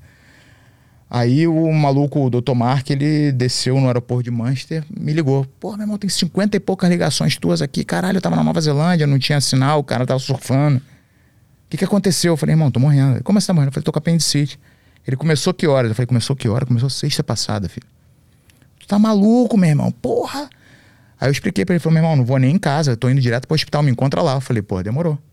Aí fui lá, aí ele me botou lá com um nome falso, me botou com o nome de, de uma porra do inglês lá, como se eu fosse indigente, mendigo. Me subiu pro centro cirúrgico e me operou, cara. Caralho. Isso no serviço público, né? O o privado deve ser muito caro lá, não tinha Lá, como. lá não, não tem emergência privada. Ah, Você, pra ir pro um- o hospital privado lá, você não entra, tipo, na, na emergência, tipo um Albert Einstein, não, não existe. Emergência é hospital público, é o NHS lá deles. entendi. Hospital privado é tu vai no médico de família, que tem, Uhum. aí o médico de família fala, pô, tu vai operar o quê? O ombro, não sei o que, tu vai pro hospital, tudo bem. Uhum. Mas apendicite, que é a emergência, é, É só no- público. Só no, sistema público. E aí os caras, porque tu era brasileiro, tu imagina eles tipo, Ia passavam passando pra frente. É, era isso. a enfermeira me falou. Falou, é, os caras estão toda hora manda passar alguém na tua frente. Cara, que loucura. que loucura. Ela te falou isso. Falou. Mesmo vendo que você tava quase. É. Ah, tô mandando te injetar morfina aí e te deixar com a morfina. Caralho, maluco. Tá bom. Fazer o quê? Só que a, a- a pira, eu fiquei tão mal, maluco. Eu falei, cara, eu vou embora daqui, vou pra outro país. Só que a porra da Inglaterra é uma ilha, né, maluco? Uhum. E apendicite, tu entra no avião, essa porra explode. Estoura dentro de você, né? Por causa da pressão. Aham. Não dá, não, não tem o que tu fazer. Qualquer médico que eu conto, o cara, fiquei uma semana com apendicite, o cara fala, caralho, tu não morreu, eu- por Deus. Qual que é o, a média, o normal do cara morrer com apendicite? É, um- tu não pode ficar um dia com apendicite. É? Caralho. É, é emergência crítica. Sentiu dor, chegou, o cara constatou que é apendicite, já te abre na hora. E a base, tu ficou uma semana inteira no hospital, tu ia, ia pra lá, voltar pra casa, ia pra lá, voltar pra casa? Cara, eu fugi primeiro, aí não aguentei de dor, voltei, porque em casa não tinha morfina. Uhum. Aí voltei, fiquei mais uns 3, 4 dias tomando morfina. Aí quando eu vi que eu ia pro, pro saco mesmo, eu falei, ah, não vou, não vou morrer no hospital, porra. Uhum. Vou morrer em casa. Mas tava pronto mesmo pra morrer, Tava, psicologicamente? Eu já tinha como certeza, cara. Porque tu vai sentir, eu comecei a apagar do nada, assim, cara. Tava aqui, apagava. Do nada, de intoxicação mesmo. Aham. E eu sou, de, por formação, eu sou veterinário. Então eu entendo um pouco dessas porra. Eu sei quando a coisa tá feia, né, meu irmão? Aí eu falei, porra, tô indo pro caralho, eu vou, vou embora. Falei, quer saber, cara? Eu falei, minha mulher não conta pra ninguém. Não conta pra minha mãe, não conta pra ninguém. Depois que eu morrer, daí tu liga, tu tá. tá Caralho. tipo, é. Mas tu conseguiu lidar com tanta frieza, assim, com essa quase morte? Ou em algum... É porque eu não via perspectiva. Eu tentei ir para um outro hospital, ah, não me aceitaram porque era um hospital privado. Eu tenho que ir pro Royal. Eu, caralho, fui pro Royal, era só, lá. E aí, as duas vezes que eu fui, os caras ficaram passando um monte de gente no meu, na minha frente. Uhum. Eu falei, ah, meu irmão, vou pra casa, vou morrer. Aí eu passei na farmácia, pedi pra um aluno meu ir comigo. Ele foi lá, comprou, falei, compra os analgésicos mais fortes que tiver, compra três caixas. Aí eu enchi a mão assim, ó, pra ficar dopado, pra diminuir a dor, que dói muito, cara. É uma dor incapacitante. Uhum. E deitei no sofá e falei com a minha mulher, falei, me deixa aqui quieto aí que eu vou pros caralho. Ela, pô, vai, começou a chorar, eu falei, me deixa quieto aqui que... Chegou a minha hora, mesmo. Chegou a hora fazer o quê? Eu não vou ficar porra indo pro hospital e voltando igual um idiota. Aí isso eu vi, eu falei, cara, tá na Inglaterra. Eu tava numa situação diferente, cara, na, na Inglaterra. Eu tava. Eu era muito respeitado, porque eu, eu era líder de uma das, das principais equipes, se não a principal equipe de MMA da Inglaterra. Eu era conhecido. E ainda assim fui tratado desse jeito. Mas em que, em que momento tu conseguiu contato com esse médico depois que tu tomou esses analgésicos? Tu, tu apagou nessa hora Ele aí? me ligou, cara. Aí minha mulher me sacudiu. Ah, Tá tá. tocando o telefone, tocando o telefone. É o Dr. Mark. Porque quando eu descobri da minha apendicite, eu fui pro pro hospital. Aí quando eu aí fiquei de sexta a segunda, os caras não me operaram. E eu, eu já sabia que apendicite. E o cara na, na sexta-feira falou, cara, tu tá com apendicite. Uhum. O médico do, do, do ER ali, do, da, da emergência, né? Só que quem fazia cirurgia era o cirurgião geral, o caralho. Aí ele falou, vou te levar pro ward, lá pro, pro, pro quarto, e depois você vai subir pra ser operado. Tá bom. Isso sexta-feira à noite. Segunda de manhã, quando eu vi que os caras não me operaram, eu falei, meu irmão, tem alguma coisa errada. Já era pra eu ter sido operado há muito tempo. E aí, pô, eu perdi on- 10 ou 11 quilos em uma semana, porque eu não Caramba. comia, fiquei sem comer, tu não consegue comer, né, cara, com dor. Fiquei só no soro. Aí, falei, caralho, meu irmão, vou pro caralho. Eh, Aí fui pra casa. E comecei a ligar pro Mark. Direto, direto, direto, direto. Telefone desligado, telefone desligado, telefone desligado, telefone desligado, nada. Aí, quando ele desceu em Manchester, que ele ligou o telefone dele que desceu do avião, viu 50 e pouca chamada minha. Uhum. Aí a tua, a tua ex-mulher viu. Aí ele ligou pra mim, aí ela falou: o Mark tá te ligando, o Mark tá te ligando. Falei, fala aí. Aí ele, o que, que aconteceu, cara? 50 e pouca chamada tua. Que... Falei, pô, tô morrendo mesmo. Eu acho que eu não aguentava mais um dia, cara. Sinceramente, eu não aguentava. Foi no deadline ali. tava- É, porra, já, tinha- já pa- passei da hora. Que ano foi isso? Foi em 2011, 2011. E tu tava lá. Que, que ano tu chegou lá em Liverpool? 2007. 2007, ficou quatro anos Quatro lá. anos. E Como é que é? Como é que surge esse, esse, esse convite para treinar uma equipe? Cara, foi num Liverpool. momento muito doido, porque assim, eu tava, eu morava no Rio, morei no Rio minha vida inteira. E uma vez por ano vinham alguns ingleses treinar lá na nossa equipe.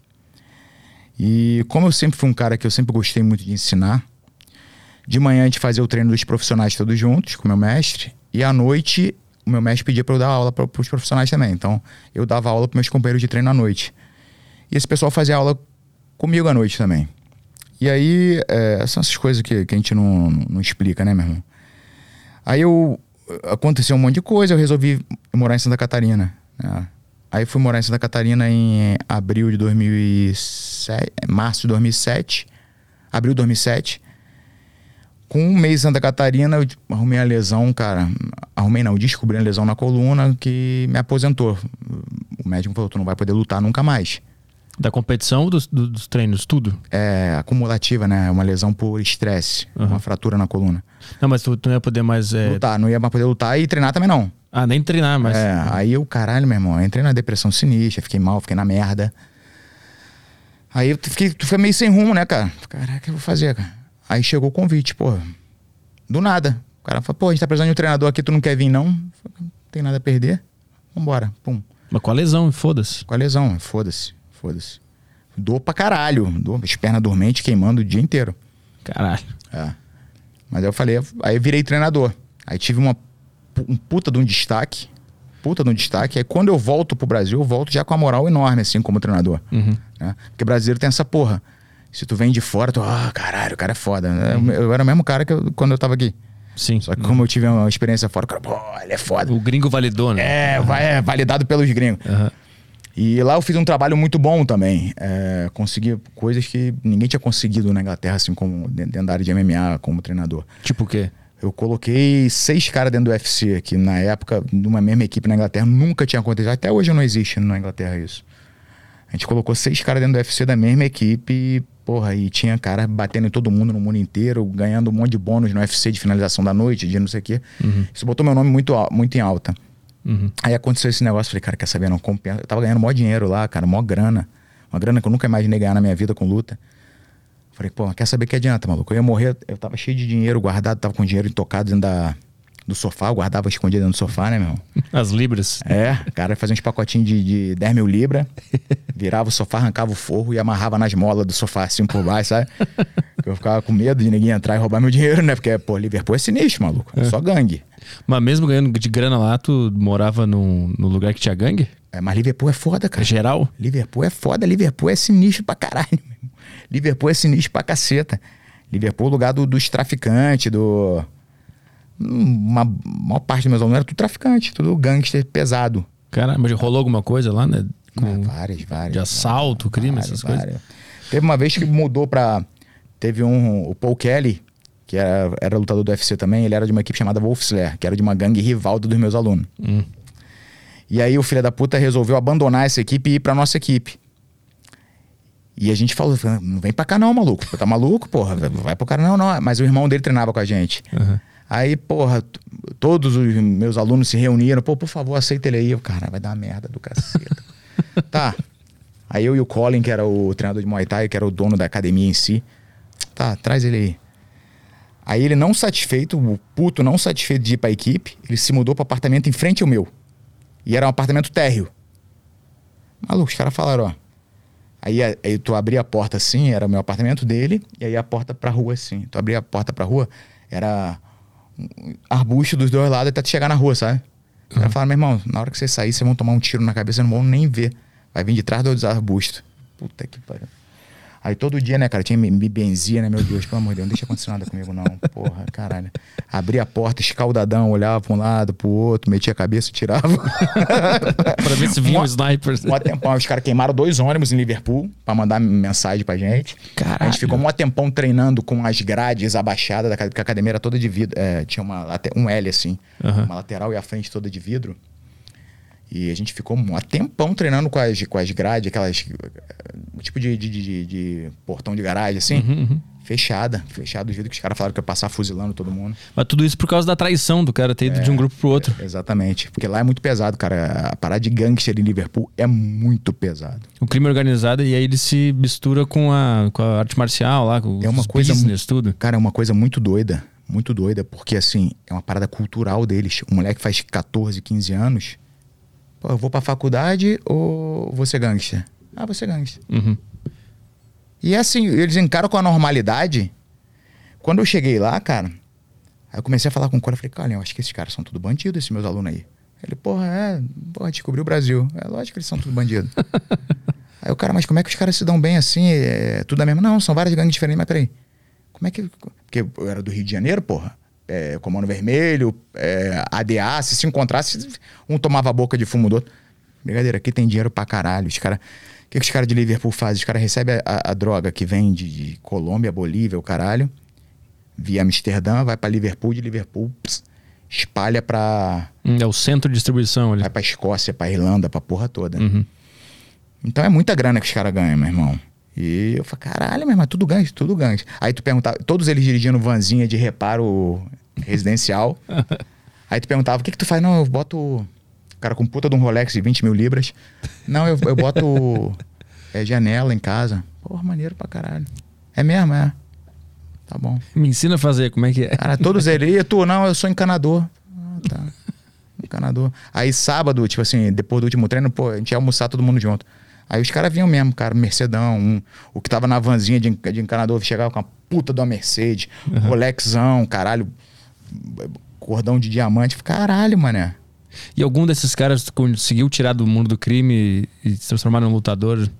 Cara, alguns. Alguns, mas um, um que foi emblemático para mim, que hoje é um grande amigo meu. Ele até puxou uma cadeia em, em Amsterdã, depois que eu vim embora. Ele era um dos chefes das gangues lá, sabe? E aí, cara, é parada de filme, maluco. O maluco ele comprou um, um prédio abandonado de seis andares que tu olhava de fora, parecia que um, o, o prédio abandonado mesmo, parecia que tinha sido atingido no meio de uma guerra. Essas imagens que a gente vê da Ucrânia, porra, parede ca que é caída, porra, arrebentado, sem porta, sem porra nenhuma, com tapume em volta assim. Petri falou assim: pô, tu não quer dar aula particular pra mim? E esse cara eu conheci o seguinte: eu cobrava 30 libras por hora de aula particular. Aí ele pediu pra eu dar aula pra ele, pro irmão dele, irmão dele mongolão pra caralho, eu não sabia absolutamente porra nenhuma. Eu dava aula pros dois, era pros caras me pagar 60 libras. Pô, ele me dava 200 libras. Aí eu, pô, o dinheiro tá errado. Não, não, não, gostei da tua aula, fica aí. Tá bom. Falei, pô, legal, né, cara? Ganhando dinheiro, né? Aí um dia ele chegou pra mim, pô, tu não quer dar aula pra um grupo de, de amigos, não? Fechado. Falei, pô, quero. Então, o cara, tipo, o cara passa toda terça e quinta de manhã na tua casa pra te levar até lá, tá? Tá bom. Petri, juro por Deus, irmão, tu chegava um prédio abandonado, aí maluco, pode vir, brigadeiro. Dava a volta um tapume atravessado, tu passava embaixo do tapume. Prédio abandonado, subia as escadas, papapá. Meu irmão, no último andar tu abria a porta. Tu imagina uma Smart Fit. Cara. Caralho, mulher. Caralho. Tinha uma sala com máquina de café, máquina de refrigerante, os malucos jogando videogame. O maluco botou um cage de MMA na parada, um puta de um tatame. Falei, caralho, eu falava que era o gangster top team, né? caralho, meu irmão. Aí eu dava aula pro, pro, pros gangsters todo lá, os caras me adoravam. E esse maluco, ele teve filho. Jay, o nome dele. E aí eu comecei a falar, falei, cara, Jay, tu já tem dinheiro. Quanto dinheiro tu tem? Ele, pô, tem dinheiro pra caralho. Tenho mansão na Tailândia, tenho não sei quantas propriedades na Espanha, tenho. Cara. Falei, irmão, para com essa porra aí, cara. Ele, pô, mas é foda, brigadeiro, porque, porra, eu nasci nessa. É, é cultural a parada. Uhum. Esse, ele, ele, traficava droga, acho que desde os oito anos, cara. Ele já passava uma droguinha para ajudar a mãe, não sei o quê. Aí ele, porra, não sei fazer outra coisa. Meu irmão, abandona essa porra. E fiquei, fiquei. Aí ele, ele começou a me pagar pra tela particular, ele pagava duas horas, uma hora eu dava aula para ele, a outra hora a gente ficava trocando ideia. Aí ele me levava para comer, passava a tarde comigo. E eu sempre martelando, porque ele era um cara bacana. Uhum. Para com essa porra, cara, tu tem filho, não sei o quê, não sei o quê, não sei o quê. Aí eu voltei pro Brasil, ele foi agarrado. Ficou dois anos na cadeia. Quando ele saiu, ele me ligou. Ele falou: Porra, Brigadeiro, o negócio é o seguinte, meu irmão. Fiquei dois anos, quase dois anos na cadeia. Fiquei todo dia pensando no que tu me falava. Tô te ligando para falar que eu abandonei tudo, parei tudo. Parei com tudo. Aí uh, fez um acordo com o governo britânico. O governo britânico pegou a mansão dele lá da Tailândia, se apropriou de novo, não sei o que, não sei o que. O cara, porra, começou a entrar numa imersão espiritual, buscar uma força maior. O caralho, meu irmão, tu conversa com o cara hoje, é um. O cara é tipo um monge. Uhum. Monge. Então consegui fazer isso com algumas. Tiveram alguns casos que eu consegui, sabe?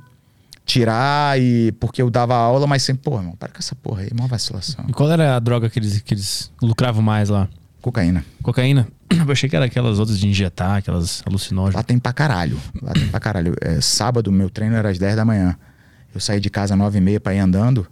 Tu via neguinho sábado, cara, 9h40, tendo overdose no meio da rua. Tipo. Caralho. Muito. E neguinho passa, normal assim, olha, passa por cima da pessoa. Não. É que Liverpool é, é, é, mais pobre comparado a Manchester, né?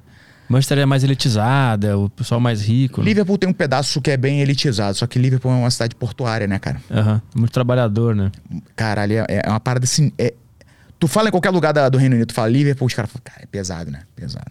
Ah, saquei, saquei. É uhum. pesado, é, é uma cidade que ela tem uma história do caralho, ela tem uma parte muito rica, só que já tem a parte da, da, da dos gangsters lá mesmo, aquela por Peak Blinders, é uhum. Liverpool. Uhum. Aquilo ali é Liverpool, uhum. sabe? E é cultural, é uma parada que tu. Os caras. Quando tu nasce no meio de uma, de uma porra dessa, tu não enxerga aquilo como errado, tu enxerga Sim. aquilo como. O único caminho que existe. É, né? é, é tipo Seria que a galera que, que, sei lá, que mexe maquininha no barzinho ou jogo do bicho. Tá, é, é ilegal, mas não é tão. É, pra eles não é errado. É, uhum. Tá, não é legal, mas tá. Uhum. É parecido com o que acontece aqui no, no Rio de Janeiro, principalmente, né? É e a polícia, cara, sabe quem, quem é direitinho cada um. Sabe quem é cada um, aí, tipo, vai pegando os, os que estão incomodando mais. Uhum. Sabe? E deve ganhar um cascalho também, né? O policial lá, né? não sei se rola isso lá. Acho que não rola regular, não, cara. É? Não. É mais é porque assim, é tanto para aprender. É que, é, é, sem sacanagem, cara. Numa, numa turma, minha turma da noite tinha umas 60 pessoas, tá? 70. Vamos lá, 70 pessoas em média, alunos na turma da noite. Sem exagero, sem exagero, sendo conservador, de 70, uns 40 tinham algum tipo de envolvimento. Ou era os gangsters mesmo, ou passavam uma droguinha pros gangsters. Uhum. Chegou um cara na academia, quando a gente mudou de academia, o maluco chegou pra pintar a academia, um garotão. Aí, porra, ele, a gente viu que ele gostava de luta, a gente deu uma bolsa para ele. O moleque era pintor profissional. Em papo de um mês, o moleque tava dirigindo um carangão, maluco. E conheceu a turma lá dentro. Aí eu falei pro Cole, eu falei, caralho, o Lewis, Crazy Lewis, a gente chamava Crazy Lewis, porque o maluco, meu irmão, cara nunca viu, o cara virou um dia pintando, o cara não, não comia, não descia do andaime, caralho, uma energia do caralho. Eu falei, caralho, já pegaram ele. Quando ele falou, já pegaram ele, já tá trabalhando para o John. Falei, caralho, meu irmão, os caras são muito rápidos, mano. E algum desses foi os que tu conseguiu botar no UFC ou não? É, sim. O Mark Scanlon, ele era envolvido com isso, hoje não é mais, também entrou, entrou pro UFC abandonou. O Paul Kelly, o Paul Kelly puxou uma cadeia agora, ficou oito anos preso. O Paul Kelly ficou oito anos preso, saiu, saiu tem um ano e meio, dois anos, pô. Então, e ele era do UFC e fazia o rolo enquanto era do UFC, pô. Ah, caralho. É. É, é cultural, uhum, é muito uhum, doido, cara. Uhum. É uma parada muito doida. E mesmo no UFC o cara não parou. Porque o UFC imagina que dá uma grana do cacete ou não? Não. Não? O UFC é muito mais. Status? É muito. O MMA em si é muito mais status do que, do que dinheiro, né, cara? O MMA não, não acompanha o boxe em cifras. Ah, é? é tipo o futebol. Futebol tu tem. Caralho, alguns caras que ganham muito dinheiro. E tu tem a maioria que tá ganhando aí 2 mil, 3 mil, uhum. tá sobrevivendo. Uhum. MMA é igual. Só que o MMA tem um agravante que é o seguinte: tu não tem salário fixo, né? Tu ganha quando tu luta. Sim. Uhum. Então tu não luta, tu não ganha. Então tu, ah, o cara foi lá ganhou 100 mil dólares. Pô, legal. Lutou uma vez por ano. Divide pelos 12 meses. Entendeu? Uhum. Então não. O MMA ainda, ainda é muito incipiente no que diz respeito a retorno financeiro mesmo. Mas é quando tu, tu chegou lá, como, como é que começa esse trabalho para colocar um lutador no, no UFC? Então, tinha um. Eles me chamaram pelo seguinte: a minha especialidade é luta de chão. Eu venho da luta livre esportiva e minha, é, eu sou. O meu background é todo de luta agarrada, né? E o Terry Etting, que era um, um moleque excepcional de trocação, multicampeão de Muay Thai, ele tinha entrado no UFC e vinha de duas derrotas seguidas porque vagabundo derrubava ele e atropelava ele no chão. Uhum. E mais uma derrota ele estava fora do UFC. Então os caras, quando me fizeram o convite, falaram: cara, a gente está precisando de um, professor, um treinador de chão aqui com urgência por conta do Terry, que não pode perder outra no UFC. E a gente já te conhece, tu quer vir? Eu falei, tá, vou.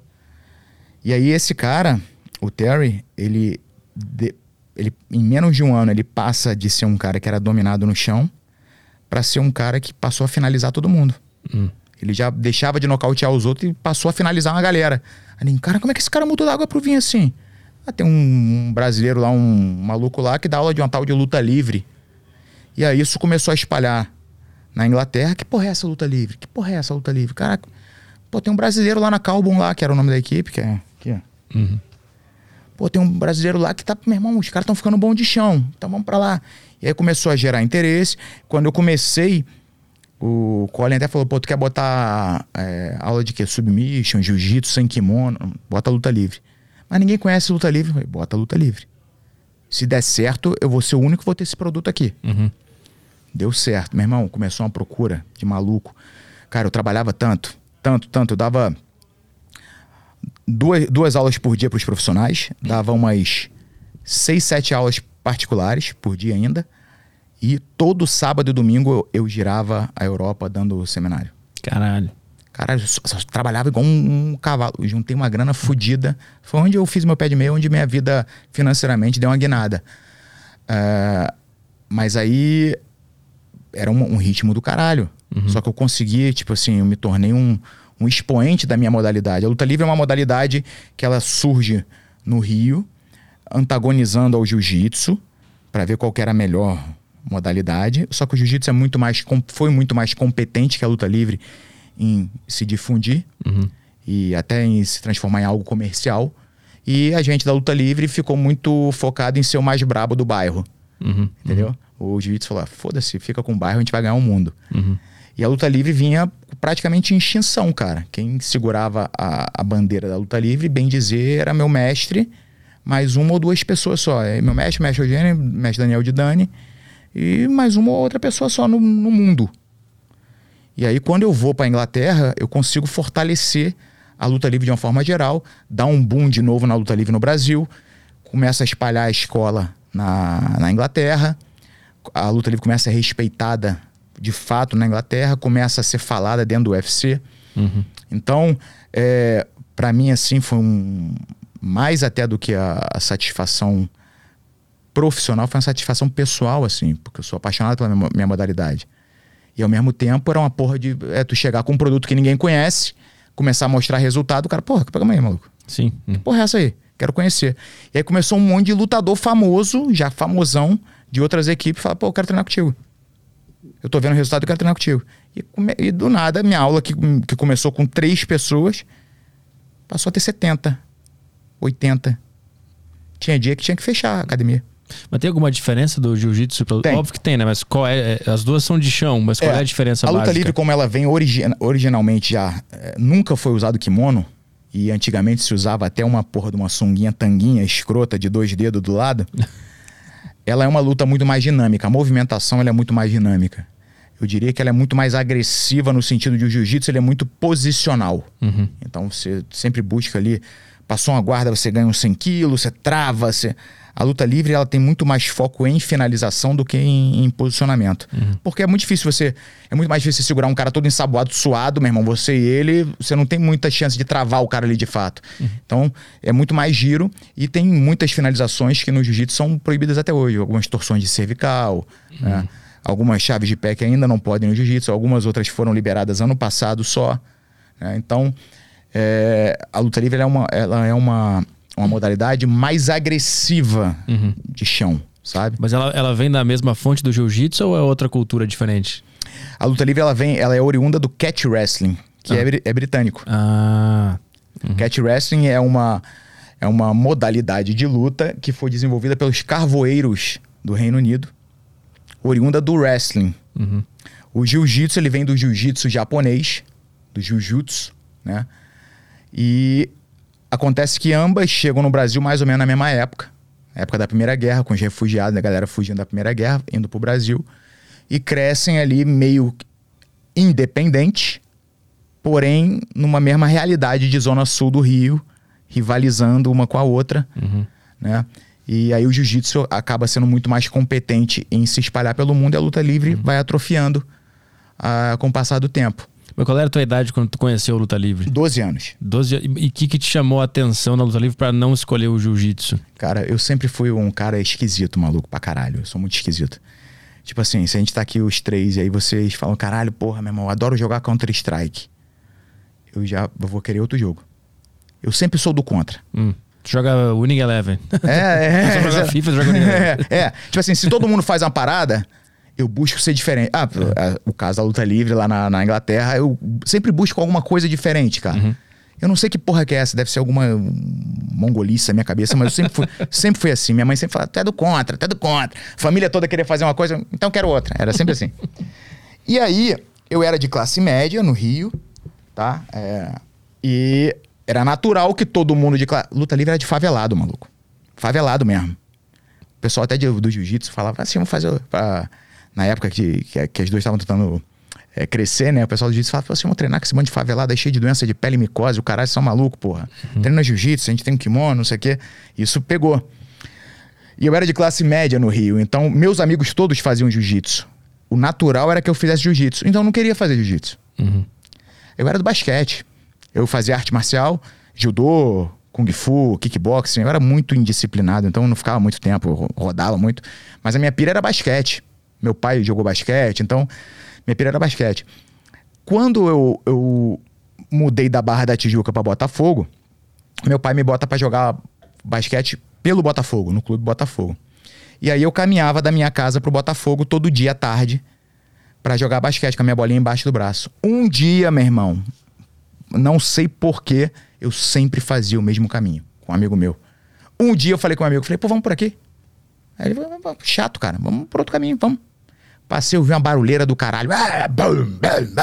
Olhei pra cima, tinha uma academia. Da academia, assim. Um sobrado velho, feio pra caralho.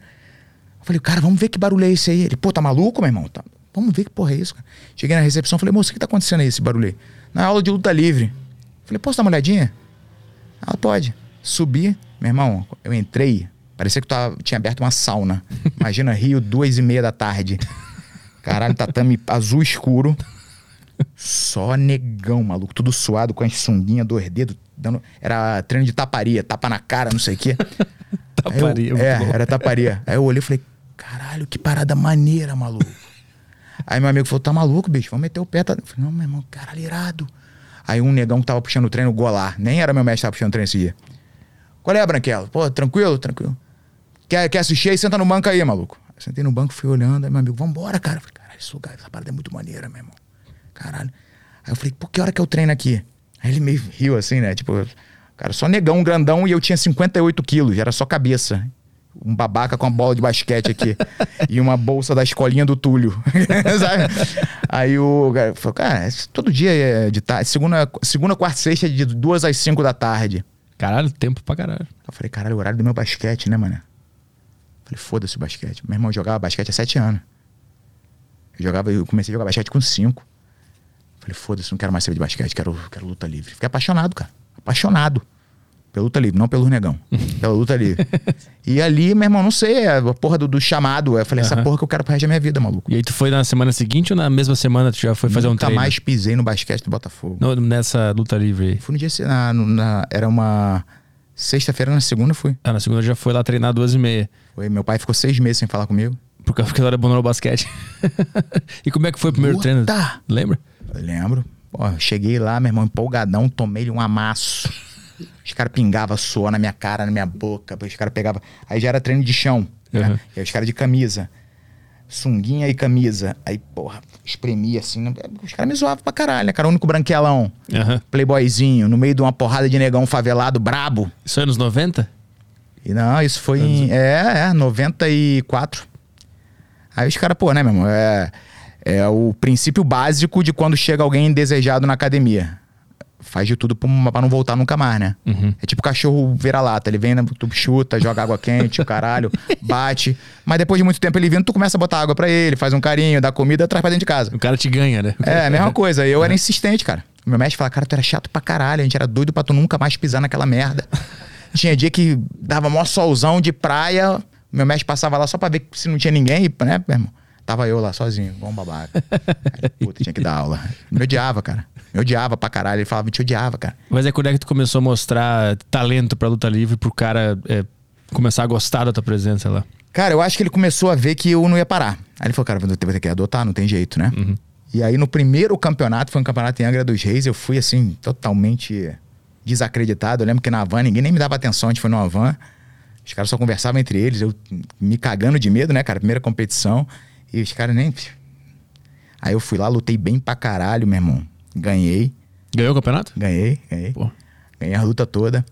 Aí eu lembro que na volta, eu, eu, dormindo, aí eu comecei a ouvir eles falando de mim, né, cara? Eu lembro direitinho, eu acho que meu mestre nunca nem ouviu falando isso. Aí eu, eu acordei, falei, vou ficar de olho fechado só ouvindo eles falando de mim, né? aí o, os cara, o Andrews, que era um cara bronco, bronco, bronco, o cara mais bronco que eu ia ver na minha vida. Aí, essa porra desse magrelo é bom, ele leva jeito, hein, esse magrelo aí. Aí meu mestre, é, não, moleque é bom, porra, vocês viram o que ele fez? Aí começaram a falar de mim, pô, tu viu como é que ele foi inteligente, aquela hora que ele fez isso, fez aquilo. É, o moleque é bom. Aí ficaram tipo uns 10 minutos falando de mim, eu ouvindo, felizão, né, cara? e fingindo que tava dormindo, né? Aí quando eu acordei, eles pararam de falar de mim, eu falei, pô, agora me aceitaram, compadre. Agora me aceitaram. Caralho. Aí comecei, aí, porra, cara, como atleta eu ganhei bastante coisa. Foi, foi- tive uma carreira legal, assim, é, feliz, assim. Fui, pô, ganhei muita coisa, fiz muitos amigos. Pô, Por essa academia aí, que é aquela que tu, é, que tu essa viu a aqui. Não, essa aqui. Essa aí é da barulheira que tu viu e subiu É, lá pra. RFT. Pô, maneiro. RFT. E tu pegou aquela época que tinha. Jiu-jitsu luta livre, porradaria. Isso, pegou essa época aí? Peguei o final, né? Eu peguei. Essa rivalidade tinha até os anos. Até o começo dos anos 2000. Uhum. Tinha essa rivalidade. Eu briguei, eh, tipo assim, eu briguei muito na rua por causa disso. Que eu encontrava os caras de jiu-jitsu, tu tinha que brigar. Uhum. Era meio que se ninguém te visse, ah, o brigadeiro passou pelos caras de jiu-jitsu e não fez nada. Aí tu já era o cuzão, o frouxo, o marica, Uhum. né? Então tu tinha que representar. Às vezes tava com a camisa, lutava o campeonato, botava minha camisa, né? Campeonato estadual de luta livre. O maluco entrava no ônibus, desce. Desce, porque desce. Com essa camisa tu não pode ficar aqui não. Caralho. Ah, Não vou descer, a porrada comia. Dentro do ônibus. No ônibus. No shopping. Uma vez saí na porrada dentro do cinema do shopping. Tava assistindo. Acho que era um Jurassic Park, não sei o que, uma porra dessa. Aí um Com a maluco. camisa do Luta Livre. É, o maluco, aí o maluco veio com a camisa do jiu-jitsu sentou do lado. Aí eu com a minha namoradinha, das primeiras vezes que tava saindo com ela, falei, cara, vou ter que bater aqui no cara. Que merda, cara. Aí eu acho que o amigo dele tava com um amigo, o amigo falou com ele, aí o cara começou aqui, né? Eu tava na fileira de cima, né? Aham. Tipo assim, aqui no cara, assim, da esquerda. O cara começou a me olhar, falava com o amigo, me olhava. Aí eu, caralho, meu. Aí é procedimento padrão, né? Bicuda na cabeça, buf, porrada, dentro do cinema do, do Rio Sul. Aí os caras botaram a gente pra fora, porrada lá fora também. Caralho. Esse cara depois virou meu amigo. Esse cara, ele morava na Morada do Sol, pertinho do, da, da onde, da, de onde era a minha casa. E a gente se encontrava toda hora e toda hora a gente brigava, cara. Toda hora a gente brigava, porque tinha que brigar. Aham. Aí teve um dia, cara, depois, quando a coisa começou a apaziguar, né? Que a gente viu que tinha margem de manobra ali. A gente se encontrou, falou, "Pô, vamos parar de brigar, cara. Não aguento mais brigar contigo. Ele, Porra, cara, tu é legal pra caralho, também não queria mais brigar contigo, não. Então vamos parar, parar, vai ficar um amigo assim. ó. Mas essas brigas de rua, ela tinha uma, uma ética de Tinha, quando parar? Tinha pra caralho. Briga de rua no Rio era o seguinte: até ali, começo dos anos 2000. Petri, eu e você, é, fala, vamos pro Mana, quer fazer um mano a mano? Demorou, mano a mano, eu e tu? Demorou, então vamos lá pra fora, vamos embora. Aí a galera ia antes, os amigos, faziam roda. Ó, a regra é a seguinte, compadre, ninguém mete a mão, ninguém mete a mão. Aí os teus amigos e os meus amigos faziam uma roda, a galera ficava do lado de fora vendo, eu e tu a gente saia na porrada. Acabou, acabou. Um afrouxou, um apagou, foda-se. Acabou. Beleza. Se alguém puxasse pedaço de pau, um soco inglês, um canivete, qualquer porra, ficava com a fama de frouxo pro resto da vida. Se alguém te juntasse, os caras ficavam com fama de frouxo. Então, no meio da selvageria, da idiotice, tinha uma ética. Tinha uma festa que acontecia no Monte Líbano, que era chamada Moonite. Era dessa festa que saía aqueles. Tu lembra de uns CDs que tinham as, as sete melhores da Jovem Pan? Sim, eu tinha, tinha esses CDs. eu Tinha, é. Eu tinha, eu tinha. É, eu, tinha todos também. Vinha numa revista. né? É, foi até num show desse que eu joguei uma porra de um, de um macarrão no Vini. Lembra do Mexe a Cadeira? Sim, Essa música era boa, pô. Pô, mas não aguentava mais Mexe a Cadeira, tadinho do Vini. Joguei macaco. Joguei, tava tendo é, distribuição daquele Cup Noodles, uma ação promocional. Porra, a gatinha me entregou o Cup Noodles na hora que o Vini começou. Porra, meu irmão, rolando uma música maneira com um funkão irado, bom, bum. Aí, Agora com vocês, Vini. Aí, tipo, todo mundo. ah. Aí abriu a, as cortinas, ele mexe a cadeira, eu, porra. Olhei o Noodles e tava nessa distância do Caio, assim. Aí mexi a cadeira no inferno, filha da puta. Joguei nele, aí deu um inferno. Deu uma... Mas- Pegou nele, pegou. Joguei, pegou tudo nele. Puta tadinho do Vini, Foi pô. nele uma outra vez joguei uma latinha no, no netinho também por causa da Mila. Não, eu, cara, mas eu não sou mais esse cara, tá? Deixa claro pra audiência, galera. Desculpa, Vini e Netinho aí. mal. É, é, que Deus abençoe. O- não, mas é, o pessoal da audiência que me segue, pelo menos o pessoal já sabe que assim, eu até meu filho nasceu, era um, depois. É verdade mesmo, depois virei outro cara, mas eu era um merda completo, nesse nível. Tipo, de jogar uma latinha no peito do netinho porque ele cantou Mila. É. Mas aí, foi- ah, mas aí voltando, essa festa se chamava Moon Night. Aham. E o pessoal chamava de Moon Fight, porque sempre dava briga. E a briga era assim, era na frente, ali na lagoa. Vamos ali pra frente, vamos pro canteirinho brigar, vamos. Aí os caras saíam e brigavam. Mas tinha ética nessa porra, né? Hoje não dá mais pra fazer essas coisas, não, pô. Mas todo mundo respeitava essa Todo ética? mundo respeitava. Era raro, assim, não respeitar. Era raro não respeitar. E era assim, ó, meu irmão, vamos, vamos só na porrada? Vamos. Aí descia junto os dois na escada, assim, ó, tipo, um batia no outro, não, ia lá pra fora. É. Aí tirava a camisa, outro tirava a camisa, a galera. "É." Aí porrada comia. Aí, pô, era, era assim, cara. E se alguém soubesse que tu era brabo, pô, o Petri é bom de porrada. Pô, é, já, vi- já vi uns três se apresentando. Ô, meu irmão, fiquei sabendo que tu é bom de porrada e quero fazer um mano a mano contigo. Pô, demorou. Porque o cara que era bom de porrada, ele faturava as gatinhas. Hum. É, tu- é tudo em volta disso, né? Não dá. O mundo gira É, é. em volta da ten- tentativa de conquista feminina da, da mulherada. Então, assim, é, lá no Scala, no Ballroom, na Baronete, nessas portas boates, na, na Nute, era tudo isso, cara. Uhum. Era na, na Melimelô, que tinha também. Era, era briga de autoafirmação. Todo mundo Sim. querendo se autoafirmar e aparecer pra, pra gatinha. Uhum. E ao mesmo tempo, quando tu era o melhor, eu imagino que os caras começavam a se preparar para ganhar do, do cara é, que era o melhor. Era, né? era, era até bacana, assim, cara. Era... Fazia o cara treinar mais, eu imagino. É, pra caralho. Porra, treinava, batia um tal de Marquinho de Laranjeira, que o moleque era brabo, batia em todo mundo. Porra, eu, eu treinei tanto pra, pra, brigar com esse Marquinho, cara. é. Aí um dia achei ele no, no Balrum, na época da Lamberóbica. Tinha um, um, grupo chamado Filhos do Sol, caralho, que era três negão que fazia as coreografias, todo mundo fazia coreografia igual, né? Aí eu vi o tal do Marquinho fazendo a coreografia, assim, um moleque, foi um dos primeiros moleques a, a tomar bomba da galera, assim, da Zona Sul, assim, bombadinho, né? Aí eu falei, cara, é hoje que eu vou bater nele. Aí eu fui lá pra frente do palco, assim, parei, aí foi todo mundo pra lá. Quando voltou, não deu certo. Ah. A porrada comeu.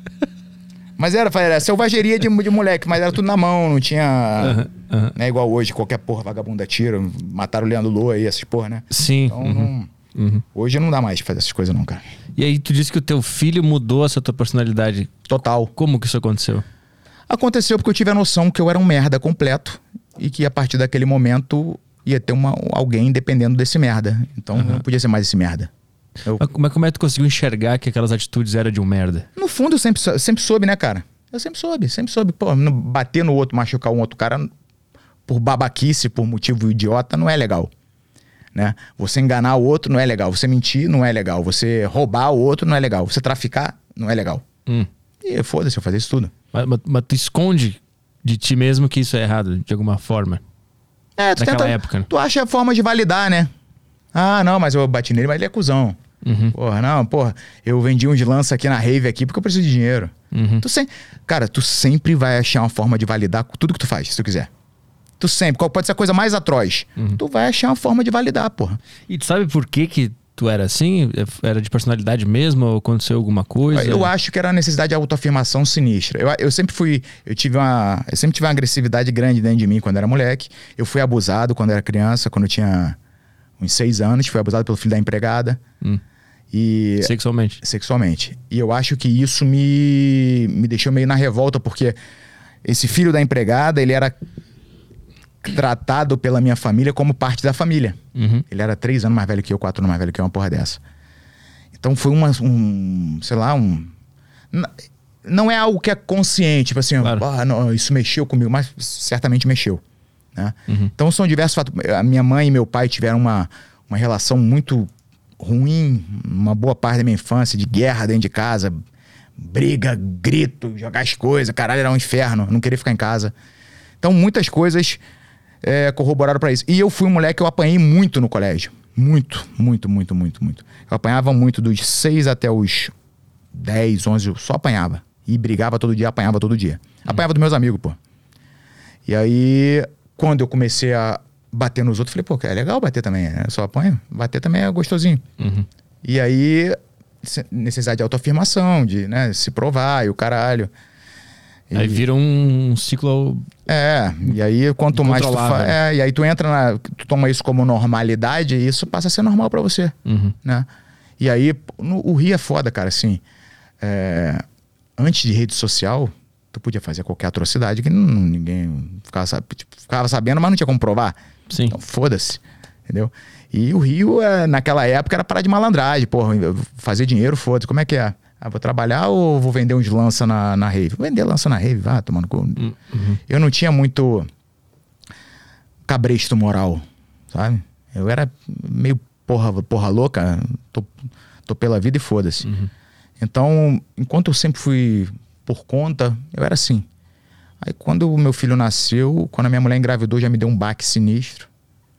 Eu falei, porra, meu irmão, ferrou agora, agora tem que ser diferente, tem que ter alguma coisa. Porque amanhã, quando eu. A ordem natural das coisas é que eu morro antes dos meus filhos, se Deus quiser. Porra, o que, que ninguém vai falar pro meu filho quando eu não estiver aqui, maluco? Cara, teu pai era mó filha da puta, teu pai era mó Zé Ruela, teu pai enganava os outros, teu pai pisava nos outros. Falei, cara, não é isso que eu quero que meu filho escute. Com quantos anos tu teve o filho?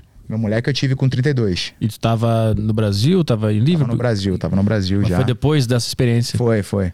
Em Liverpool. É, aí eu voltei, aí mudei de, de, de esposa. E com a minha. Eu tô desde então com a minha esposa atual. Uhum. E é com ela que, que, eu, que eu tenho meus dois filhos. Eu tenho um menino e a menina. Menino de 8 e a menina de 7. E quando o moleque nasceu, eu lembro, cara, que quando eu peguei ele no colo, eu falei, acabou. Vou mudar tudo que eu fazia de errado, não quero mais fazer. É instantâneo, assim, vem. muda a cabeça na é hora. sinistro, cara. É sinistro. Sinistro pra caralho. É, é uma parada ina... inexplicável. Pra mim foi inexplicável. Porque eu sou um cara que eu. Eu, eu só aprendo nos extremos. Sabe? Olha, eu tenho que me foder muito pra aprender algumas coisas. Eu tenho que ter algumas mudanças muito drásticas na vida pra aprender outras. Eu sou um cara até muito teimoso. Sou teimoso pra caralho. Uhum. Mas eu não, eu não sou burro. Então eu consigo trazer as coisas para uma esfera racional, assim. Então, quando eu vi o moleque ali, eu falei, cara, vamos lá, vamos pensar aqui. Esse moleque depende de mim. O moleque nasceu prematuro de sete meses, cara. O moleque era tamanho desse, menor que esse microfone, cara. Era tamanho desse microfone, assim. Era sinistro. Ficou 11 dias na incubadora na UTI. Aí o dia que eu peguei mesmo, cara, um ratinho assim. Aí tava eu ele abriu o olho, olhou no meu olho. Pô, quando olhou no meu olho, eu falei, fudeu. Fudeu, eu não posso mais ser quem eu sou. Eu não quero que esse moleque escute as coisas que eu fiz. Uhum. Então não dá pra eu mudar o que eu fiz, mas daqui pra frente eu vou fazer uma outra história pra ver se o neguinho aos poucos vai esquecendo as merdas que eu fiz Aham. e começa a falar das coisas legais. Mas o que que tu elimina da tua vida quando teu filho nasce pra se tornar essa nova pessoa? Hábitos. Eu tinha o hábito de, de usar quem quer que fosse pra, em benefício próprio. Ou seja, se eu tivesse que mentir pra você, pra me adiantar de alguma forma, eu mentiria. Se eu tivesse, sei lá, que por nada dar porrada no Caio pra me adiantar, daria. É, porra, eu cansei quando eu trabalhava de segurança. Teve uma vez que o, o chefe da equipe de segurança pagou um dinheiro pra gente pra gente ir numa- na, na Ilha dos Pescadores, numa outra noitada, pra bater nos seguranças, pra ele ligar pra, pro dono da, da noitada e falar: Pô, tá vendo? É melhor pegar minha segurança aí que é me- melhor, porra. Propaganda? É. Ele fez a propaganda. Eram duas, duas equipes de segurança rivais que tinha no Rio: a Protecto, que eu trabalhava, e a BSS. Aham. Aí essa noitada era da BSS. Aí o cara pagou o triplo do que ele pagava na noite pra gente. A gente foi lá na Ilha de Pescador e bateu em todo mundo. E aí no dia seguinte passou a ser da Protecto também. Caralho. Agora tu vê, eu cheguei lá, bati no monte do cara, de cara que tava trabalhando Sim. pra levar um dinheiro pra casa. Coisa mais escrota do, do mundo, assim. Jamais eu faria isso hoje. E esse tipo de coisa, cara. Eu, eu era um cara. Porra, meu irmão. é, tem coisa que eu bloqueei na minha mente. Que, por exemplo, eu vou, eu vou pro Rio com a minha família. Aí eu, eu sento com meus amigos assim, eles contam umas coisas que eu fiz que eu não acredito que eu fiz. Eu falo, tá de sacanagem, eu fiz isso, cara. Eu não Tá lembro. apagado da mente. Apaguei. Caralho, eu fiz isso mesmo. Fez, porra, tu não lembra não? Aí começa a, a vir. Caralho, eu fiz mesmo, cara. Que doideira, maluco. Como é que eu fiz isso, cara? Tem algum que é muito impactante dessas? Várias. Porra, várias. Qual que é a mais? Ah, mas é difícil, Petri. É, é coisa pesada, coisa pra caralho. Teve uma vez que eu peguei um maluco. Eu fiz uma. Eu fiz uma ronda, resolvi que eu era o xerife de Botafogo do meu bairro. Estavam roubando muito toca-fita. É, toca-fita não, muito CD, né? Aquele CDzinho. Lembra o CDzinho que tu tirava a frente? Sistema de som do, do carro? É. Estavam roubando pra caralho. Todo dia que eu ia pra academia, eu passava na rua Dona Mariana, ali na- naquelas ruas ali, tinha um monte de carro estourado. Eu, pô, meu irmão, vou dar um jeito nesse maluco aí. Aí peguei o. Eu tinha um. Um Fiestinha todo filmado. Parei de. Olha a cabeça do idiota. Parei de madrugada e fiquei. Dando. Era aquele isso, filme mais escuro, né, cara? Aí eu fiquei esperando, esperando, esperando. Daqui a pouco não deu outro, maluco. O maluco parou e. Tuf, no carro. Abriu, porra, aí deu uma envergada na porta assim, aí abriu a porta, entrou, pá, é, tava mexendo lá. Peguei o maluco, meu irmão, amarrei os, os braços dele assim, ó, as pernas, levei lá pra vista chinesa, passei a noite toda batendo nele. A noite toda batendo nele. Aí tirei a roupa dele, deixei ele pelado, deixei ele lá amarrado e pelado lá na vista chinesa. Os dentes todos arrebentados. Pra quê? Segurar? Pra quê? Outra vez eu peguei um maluco também. Olha só que doideira. Foi, esse foi um, foi um dos, dos motivos pelos quais eu vi que eu tinha que sair do Rio. Pouquinho antes de eu ir pra Santa Catarina, eu tava conversando com um amigo meu. Ele trabalhava no- é, na portaria de um prédio ali em Botafogo, na Real Grandeza. Aí a namorada dele ligou pra ele, chorando. Ele, calma aí, Patrícia, o que aconteceu? O que aconteceu? Pô, acabei de ser assaltado aqui na, no metrô, aqui na, na esquina da Mena Barreto, não sei o quê. O mesmo cara que me assaltou semana passada. Olha só. Mesmo cara, mesmo lugar. O cara tá armado, não sei o quê. Como é que ele tá? Tá um, um cha- um casacão Charlotte Hornets, um boné, não sei o quê. Eu falei, Pitbull, vamos lá pegar ele. Cara, ele tá armado, foda-se. Olha só, vamos pegar. Caralho, aí fomos, descemos. Aí quando chegou ali perto da, da- do local, ele desceu, ele seguiu pela Voluntários da Pátria e eu peguei a Muniz Barreto, a Mena Barreto. E fui descendo, a gente, pô, a gente se encontra ali, a gente vai esbarrar o cara. Cara, dei um espaço, tô vendo o maluco vindo. Casacão da Charlotte Hornets, um bonezão assim, as mãos para dentro aqui. Falei, cara, esse cara tá armado, né, maluco? A mulher falou que ele tava armado, que ela falou que ele tinha botado um revólver para pegar. Falei, cara, tem que pegar ele antes de tirar a mão do bolso. Aí fui andando assim, quando o cara chegou perto dele, um cabeçadão, cinturei ele com os braços, ele tentando tirar a mão, segurei, derrubei. Aí montei, fiquei batendo nele assim. o pessoal, a Mena Barreira toda parada, eh, de tarde, assim, 5 da tarde, um trânsito do caralho. Aí ninguém começou a me xingar. Seu selvagem! Deixa o garoto! Ninguém nem sabia, né? Uhum. Aí o Pitbull veio correndo assim, segurou o cara, aí tirou. Era um revólver desses de, de bolinha, de, de... Pressão? É. Uhum. O cara tava usando, mas podia ser de verdade, eu não Sim. sabia. Uhum. Aí peguei o cara, meu irmão, dei um supapo nele também, peguei ele, vou levar na delegacia. Levei lá na décima delegacia na Bambina. Andei um bocado.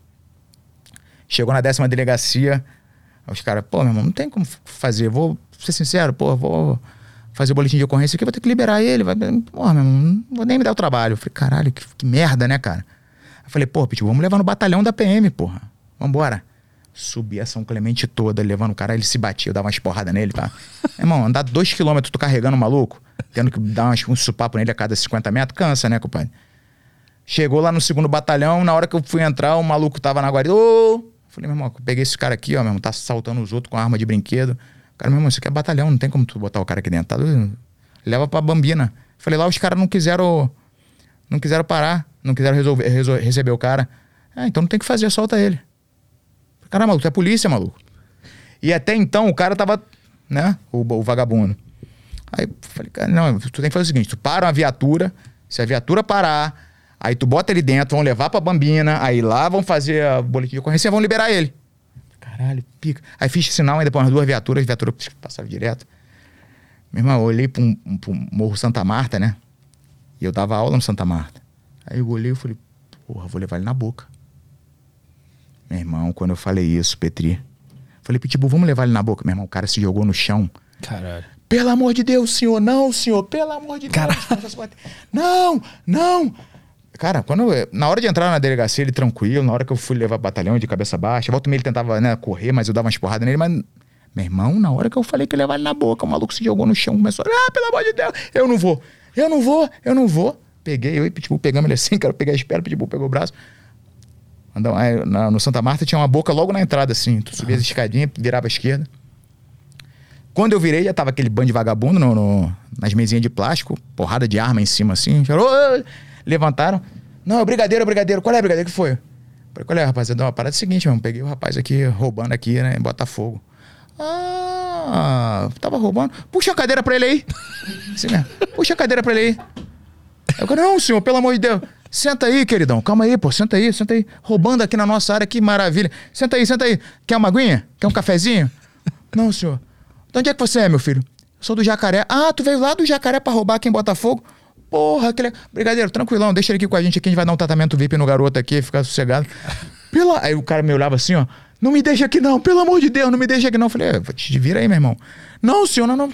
Fica, tá. Ele, o cara só pegava o nome dele assim, fica calmo, querido. Pô, a gente vai cuidar de você aqui, fica tranquilo. Eu tava roubando aqui, pô, que maravilha. Por que tu não foi roubar lá no jacaré, hein, cara?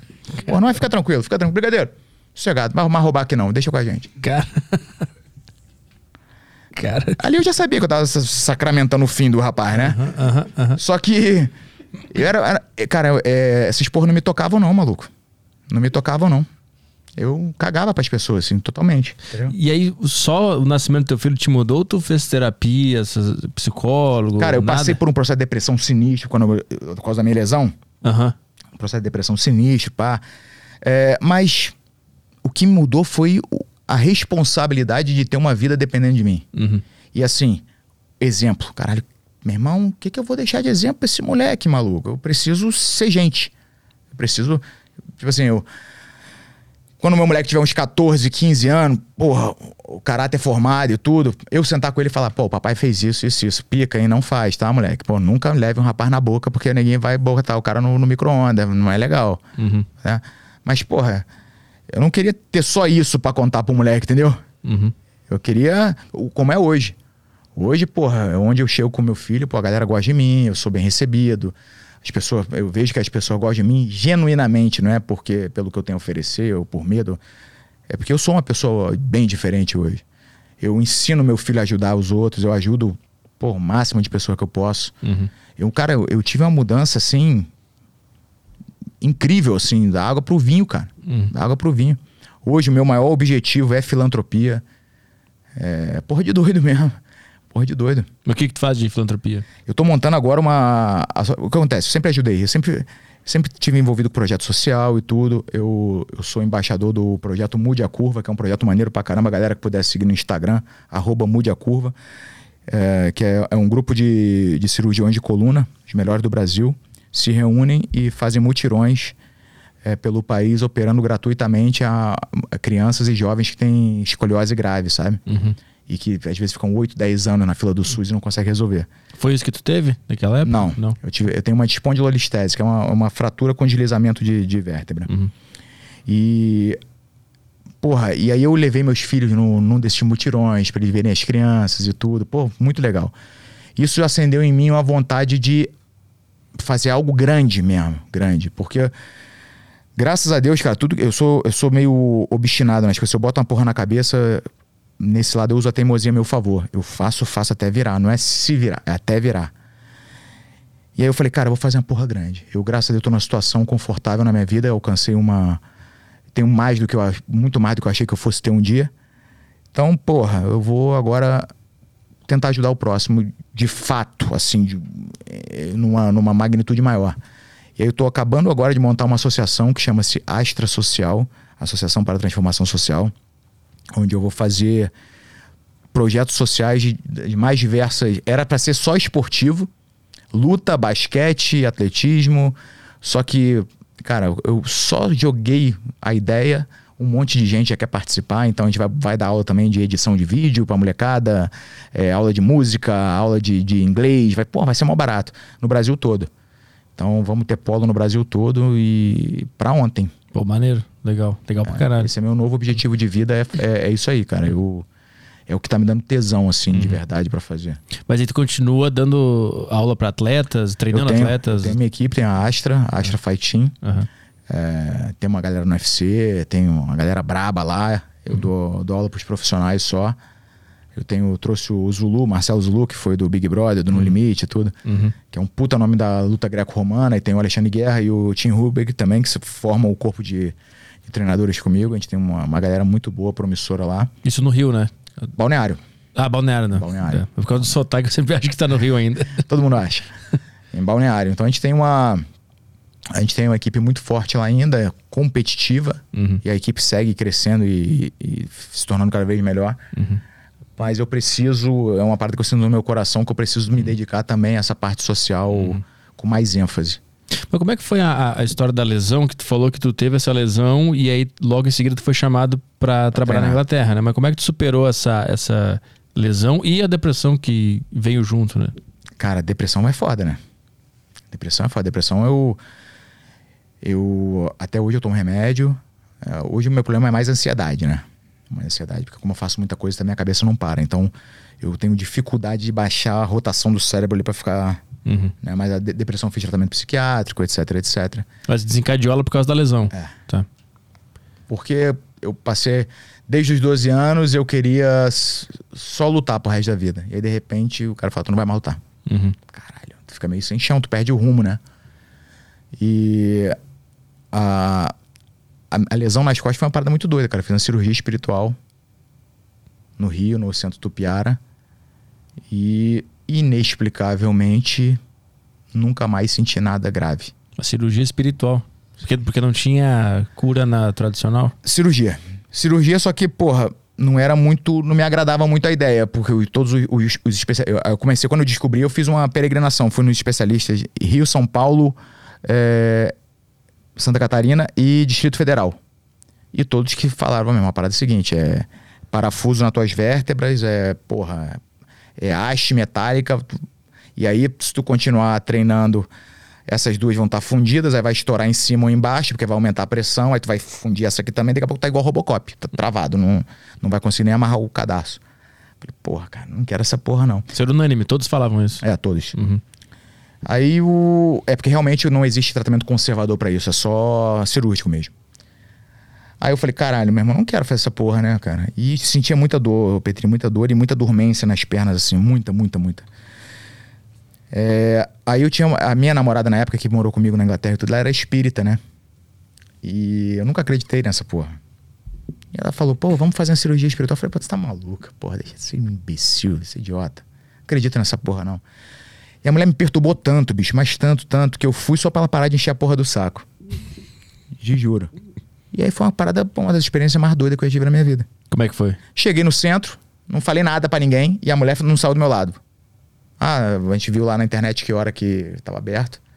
Cheguei lá, um galpão enorme, no Engenho Novo. Engenho Novo, Meia, sabe? Engenho Novo. Mó galera, todo mundo de branco, fui de branco também, que ela falou que tinha de branco. Aí os médiums lá fizeram uma, uns 50 médiums lá, deram a mão, fizeram um círculo, rezaram, pá. Quem quiser, é, o pessoal que está buscando tratamento aqui, cirurgia espiritual, senta aí que a gente vai chamar. Eu vai chamar, ninguém sabe meu nome. Daqui a pouco, ó, Marcelo, problema de coluna, pode vir. Aí eu falei, deve ser outro, né, compadre? Ninguém levantou. E a mulher olhando pra mim, Marcelo, problema de coluna, pode vir. E eu aqui, né, compadre? Ela, Marcelo, você vem? Aí eu, caralho, a minha mulher, vai, porra. Eu falei, cara, eu? Levantei. Aí a mulher falou assim, senta aqui, pô, um pouquinho. É, o doutor já vai te operar, deita aí, pá, não sei o quê. Falei, tá. Aí daqui a pouco, deitei na maca. Aí abre uma porta de correr. A enfermeira vai lá, me leva para dentro da parada, uma luz meio vermelha assim. Aí eu deitado, cara. Aí eles me cobriram. Fizeram um círculo ao meu redor, deram a mão. Falaram, bebe essa água aqui. Um copinho de água, bebi, beleza. Aí fica aqui. Aí fala assim, é, fecha os olhos agora, a gente vai rezar, tá? tá? Aí rezaram o Pai Nosso, meu irmão, no final do Pai Nosso, acabou o Pai Nosso. Aí eu só vi a moça aqui do meu lado assim, seja muito bem-vindo, senhor é, doutor Dias da Cruz. E aí eu apaguei, maluco. Apaguei, compadre. Apaguei. Senti um calorão no corpo, quente, quente, quente. Pum, apaguei. Acordei numa cama, olhei em volta, uma porrada de cama, uma galera dormindo. Falei, caralho, meu irmão, me doparam. Falei, cara, me doparam, compadre. Aí eu acordei, a moça falou, ah, já, já acordou. Aí veio, vem cá, senta aqui que a gente vai te passar as instruções. Aí tinha um papel lá com meu nome dizendo que toda quarta-feira às nove da noite eu tinha que, eu tinha que me recolher num quarto escuro para fazer o que o médico ia me visitar para fazer os curativos. Eu falei, é, tá maluco, pai? Tá doido. No, 10 da noite, desculpa, 10 da noite. Primeira quarta-feira, deitei umas, uns 15 minutos antes, pá, tem a preparação, tem que tomar um banho, pá, não sei o que, pá, pá, pá. Deitei, me cobri com um lençol branco. 10 minutos antes, apaguei. Acordei 10 e 5. Falei, coincidência, né? Só cochilei. Só cochilei. Uhum. Quarta seguinte, fui, fui 15 minutos antes, falei, vou ficar acordado, quero ver que porra de médica é isso, pai. Faltando uns 3 minutos, apaguei. Acordei 10 e 20. Aí na terceira, quarta-feira eu falei, não, não, eu não vou dormir. Pô, tá de sacanagem. E nada, não, não na minha mulher. E aí, melhorou? Melhorou porra nenhuma, tá doido? Não vai melhorar, pô, tá maluco? Mesma merda, queimando pra caralho, doendo. Melhorou nada. E eu tava na casa do meu mestre no Rio nessa época, eu tinha voltado da Inglaterra, eu não, não tinha onde ficar, né? E aí, cara, na terceira quarta-feira, foi uma das experiências mais doidas que eu tive. Eu deitei, falei, não vou dormir, maluco, não vou dormir. Apaguei. Só que de repente, é, é como se eu se eu tivesse enxergando de olho fechado, muito doido, pai. E eu vi um vulto aqui do meu lado, um senhor, pá, mexendo na minha barriga assim. Uma mulher aqui e uma outra mulher embaixo. Vulto, né? Tu vê assim, meio como se fosse uma nuvem assim mexendo na minha barriga. Aí eu, cara, deu um cagaço do caralho, né, maluco? Ai, que porra. Aí eu olhei, aí ele olhou para mim, deu um sorriso assim e tipo, cagou, voltou a mexer, aí eu apaguei de novo. Olha só, três, vi três vultos. Quando eu saio do quarto, aí eu acordei umas 10 e 20 também. Quando eu saio do quarto, vou passar, a minha mulher tá aos, pan, aos prantos na, na janela. Aos prantos, prantos. Falei, que foi, Juliana? Acabei de ver três, três luzes é, ela falou, três luzes saindo do teu quarto, subindo. Tá de sacanagem. Ela, aí eu abracei ela, comecei a chorar também, papapá, papapá, dormi. Dia seguinte acordei, cadê as pernas queimando? Parou de queimar, parou de doer. Eu falei, ah, caralho. Muita coincidência, né, compadre? E aí eu fui no médico, doutor Ernesto, no, no Rio, neurologista. Aí ele mandou rodar. Eu falei, pô, melhorou minhas coisas. Não falei o que tinha feito. Melhorou, pai. Ele falou, vamos rodar mais uma ressonância então. Essa doença, ela é, ela é progressiva. Ou ela estaciona. São quatro graus a espondilolistese. Grau 1, grau 2, grau 3, grau 4. A minha era grau 2 quando eu descobri. Tá? Ou ela estaciona, ou ela progride. Ela não regride, que é uma vértebra, ela quebra a junção dela, então ela vai deslizando para frente. Uhum. A minha era grau 2. É entre 25% e 50% de deslizamento. Rodei os exames de novo, aí peguei o. A segunda vez que eu fiz, ele não me deram a imagem, me deram o CD só. Aí eu levei lá no Ernesto, em Copacabana, no Dr. Ernesto, Ernesto Sux. Aí ele botou. Aí eu tô vendo ele mexendo, daqui a pouco ele parou, olhou. Tem o seu exame antigo aí de novo? Tem. Aí pegou a imagem, botou naquela porra lá. Olhou, olhou, olhou. Aí eu falei pra ele, falei, pô, fiz uma cirurgia espiritual, não sei se, tem, se deu alguma coisa. Aí, calma aí. Aí mexia no CD, mexia, mexia. Ele falou, ó, cara, eu não sei no que, que tu acredita, não. Mas te recomendo a seguir acreditando. Caralho. Eu falei, sério, ele? Olha só, mas mostrou. Tu regrediu de grau 2 para grau 1, cara. Isso é inexplicável, não tem uma explicação científica para te dar. Essa doença não regride, ela só progride ou estaciona. Não, não lembro de nenhum caso na literatura de, de ter regredido. Tu regrediu grau 2, tu agora é grau 1. O que eu vou te falar? Segue acreditando. E aí zerou? Mais pra frente? Nunca mais Nunca fiz, mais. mas, cara, voltei a treinar. Não me incomoda mais. Cara, que loucura. Caralho. Aí depois comecei a acreditar. Aí fiz um tratamento de desobsessão. O que, que é isso? Porra, é sinistro pra caralho, compadre. É pra tirar os, os, os encostos que tem em cima de tu. Ah. Que foi uma outra experiência fodida também, porque aí a, a, minha vida patinava. Patinava nada, tipo assim. Tudo que ia dar certo dava merda. E aí a porra de depressão em cima, né, cara? Eu, caralho, meu irmão. Aí minha mulher. E aí, vai querer fazer um tratamento espiritual? Já viu que dá certo. Falei, vamos. Aí fomos lá no, no Centro Bezerra de Menezes, lá em Balneário, na Rua Paraguai. Tem o tal do atendimento fraterno lá. Que tu chega lá, tu quiser, quiser conversar com alguém. Aí eu sentei lá, cara. Ainda de. Olha como é que é o, o ser humano é, né? Descrente de novo. Uhum. Tinha acabado de melhorar minha coluna e eu descrente pra caralho. Sentei lá com ela. Aí veio uma senhorinha e falou assim: a doutora, a dona Yolanda já tá atendendo lá, ela já vai te atender, tá? Falei, tá bom. Só tinha eu e a minha esposa e tinha uma outra moça aqui. Aí saiu o maluco lá da, da salinha da Dona Yolanda. Aí eu sentei. Aí ela, tudo bem? Tudo bem. Uma senhorinha, cara, belinha. Ela falou, Marcelo, seu nome, né? Eu falei, aham. Uh ela me olhou, baixou a cabeça e começou a escrever. É, como é que é? Depressivo, triste, ansioso, perigo tudo, moleque. Ela escreveu umas oito coisas que era o que eu tava sentindo. Aí ela levantou a cabeça, fez cinco óculos. Esqueci alguma coisa? Aí eu, não. É bem isso.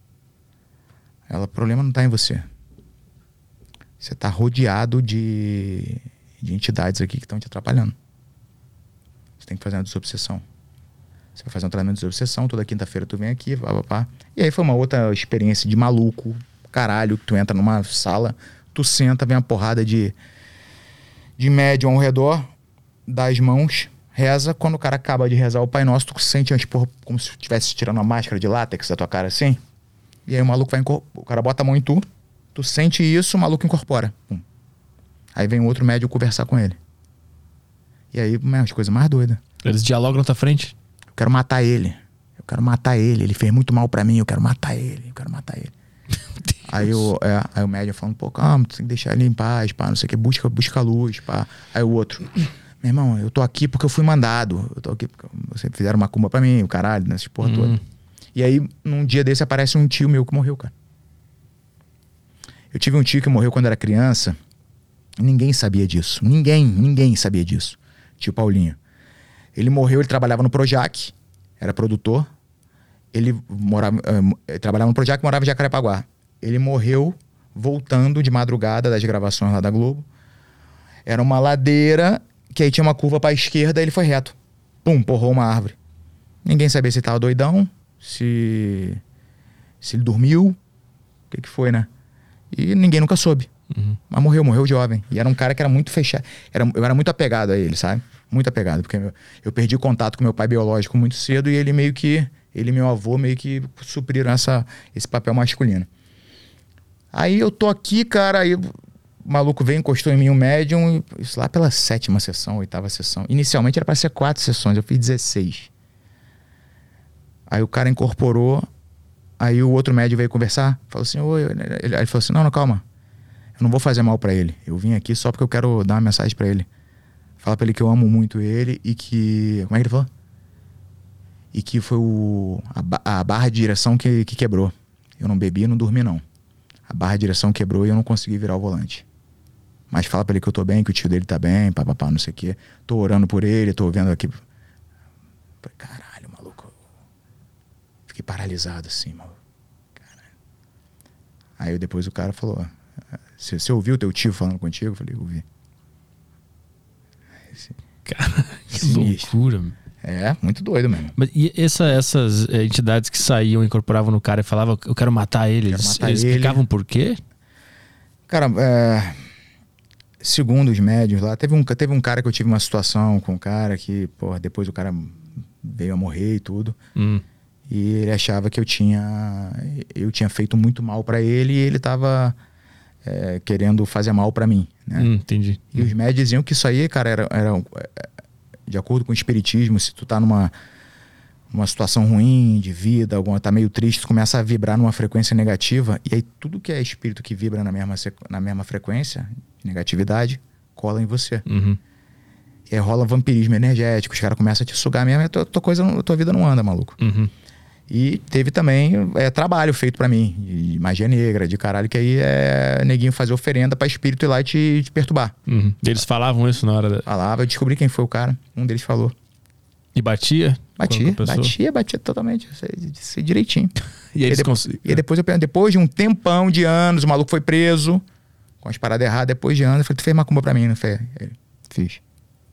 Como é que tu sabe? Eu falei, não sei. O cara me contou. O cara descreveu ele todinho. Caralho. Não tinha como ser outra pessoa. E aí depois disso, tua vida começou a andar Pra caralho. melhor? Fluiu que, que era uma beleza. Fluiu, fluiu, fluiu. Fluiu de um jeito, cara, que hoje quando mudou tanto, Petri, que hoje quando tá tudo dando errado, eu fico tranquilo. Eu fico tranquilo, eu agradeço, cara. Cara, que bom que tá tudo dando errado, tudo de uma vez só. Quando passar, passa tudo de uma vez. Coisa boa. Eu me mantenho sereno, cara. Eu tenho a serenidade hoje que eu nunca tive. Nunca tive. Uma certeza. Porque é foda quando você não, não crê em porra nenhuma. É difícil tu. É difícil tu ter esperança em algo melhor se tu não crê em porra nenhuma. É, quando tu passa por essas experiências, e eu devia, eu sou merda, porque eu deveria ser muito mais, ter muito mais fé do que eu tenho. Mas ainda assim, é, é impossível você não ver que tem um, uma- um ordenamento maior, Uhum. sabe? E hoje eu, eu, eu acredito muito mais no processo. Tipo, foda-se. Foda-se o que tá acontecendo, vou seguir fazendo o meu melhor com o que eu tenho, vou seguir ajudando quem eu puder, jogando coisa positiva pro universo. E é isso aí. Uhum.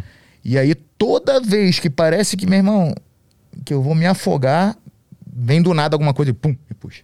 Toda hora que eu tô na merda, pum, aparece uma oportunidade da- do nada, é, a mais improvável. Aparece a parada explode. Bum, caralho. Então, mudou muito a forma de enxergar a vida, cara. Mudou muito. Foi, foi uma das. A, a minha depressão me, me levou a, uma, a algumas experiências mais, das mais sensacionais que eu tive na minha vida. Uhum. Foi uma. Eu acho que a depressão ela é uma, é uma puta oportunidade de você se conhecer pra caralho, tu conhecer as suas fragilidades, as suas fraquezas, coisa que você tenta esconder de você mesmo durante anos. Uhum. E aí chega uma hora que, quando tá na depressão pesada mesmo, eu fiquei pesado, fiquei meses pensando como é que eu ia me matar. Meses, meses, meses. Como é que eu vou me matar, caralho? Pô, cortar os pulsos é muito, muita treva, né? Muito fim de carreira, caralho. Pular não dá que eu tenho medo de altura, caralho. É. Vou me enforcar, me enforcar, porra, eu tenho um pescoço forte capaz de eu ficar bobo e não morrer. Cara, que merda. É. Tomar remédio, caralho, não sei, será? Tem o estômago pra isso. É, pois é, eu fiquei pensando. Mas fiquei pensando sério mesmo, meses. quando tu chega nesse nível, compadre, a vida te esfrega tudo na tua frente. Fala, cara, tu, meu irmão, tu achava que tu era forte, tu não é forte, olha só que merda que tu tá. Olha aqui, ó, meu irmão, todos, todas as tuas mazelas, todas as tuas fraquezas são essas. Então tu se conhece numa, numa profundidade que acho que terapia nenhuma faz tu, tu, se conhecer tão a fundo assim, né? É tipo uma imersão forçada, né? E aí tu passa a repensar a tua vida. E aí culminou no nascimento do meu filho, tudo junto, né, cara? Hum. Mas foi uma puta de uma oportunidade de eu me conhecer, de eu saber quem é o verdadeiro Marcelo, que, que quais são as minhas fraquezas, minhas, minhas forças, minhas. Então foi uma foi um, um, processo doloroso, que é doloroso pra caralho, mas uma vez que você passa por ele, dificilmente você se abala com qualquer outra coisa, porque uhum. nada é tão ruim. Mas esses demônios ainda existem? Esse da depressão, tu ainda sente rondando ali não, ou, ou tá zerado? Não mais, não mais, não mais. É, aconteceu na pandemia, me deu um baque fudido, porque eu acabei me, é, me entrando muito na porra, muita notícia ruim, muita gente morrendo, muita gente próxima sofrendo. Uhum. E aquilo ali me afetou de um jeito de, de e outra, né, cara? Eu sou, eu sou dependente de exercício físico. Dependente. Se eu ficar sem fazer exercício físico um tempo, minha cabeça vai pro caralho, eu fico muito ansioso. Eu preciso fazer. E aí, pô, todo mundo ficou preso em casa. Eu fiquei três meses sem sair de casa. Porra, uma merda, né, cara? Aí eu tive uma recaída. Uhum. Tive uma recaída. Não conseguiu treinar nem em casa? Ah, treinar em casa é uma, uma enganação. Brincadeira, é, mas dá pra quebrar um galhozinho. Fazia um caô brabo ali. É. Né?